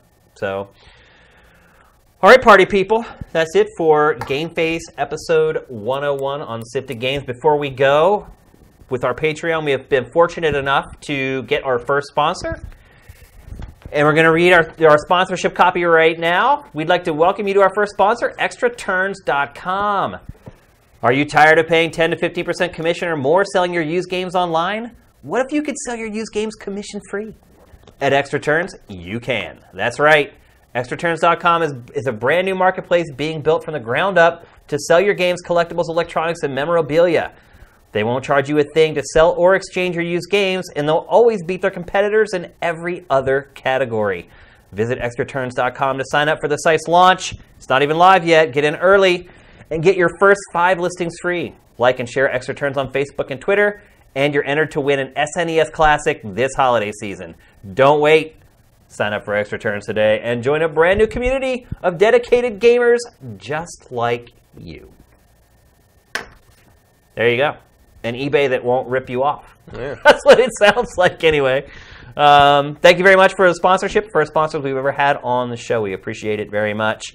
Uh, let's see, what updates do I have? Patreon's going on. Uh, we're doing okay. We're almost halfway to our goal in a week. We got three or four more weeks here to get it up there. Um, as I said earlier, our shows are now going out onto YouTube. So I hope if you're discovering GameFace on YouTube for the first time, you enjoyed it. And I hope that you'll consider contributing to our Patreon. Again, lots of different tiers and rewards for pretty much any budget. So, any plans for the weekend, Matt? um, probably some more Destiny. Yeah, that's probably what I'll be doing. yeah. Sam's gonna be crying his Patriots tears. I I'm I don't know what to do anymore on Sunday now that Twin Peaks is over. So. well, there's football. Perfect timing, right? Because you know there's a lot of I lap said, over. I don't know what to do. you know there's a lot of lap over between the Twin Peaks audience and the NFL fan. yeah. Some damn good kickoffing. Yeah. well, once again, I want to say hello to all the folks on YouTube who have not been able to watch us all this time. This is one of the big changes that Patreon is bringing for us. I I know there's lots of fans of Invisible Walls who are maybe watching this show for the first time. Good to see you again, folks. Uh, hope you enjoyed it. We'll see you next week. Game faces up and out.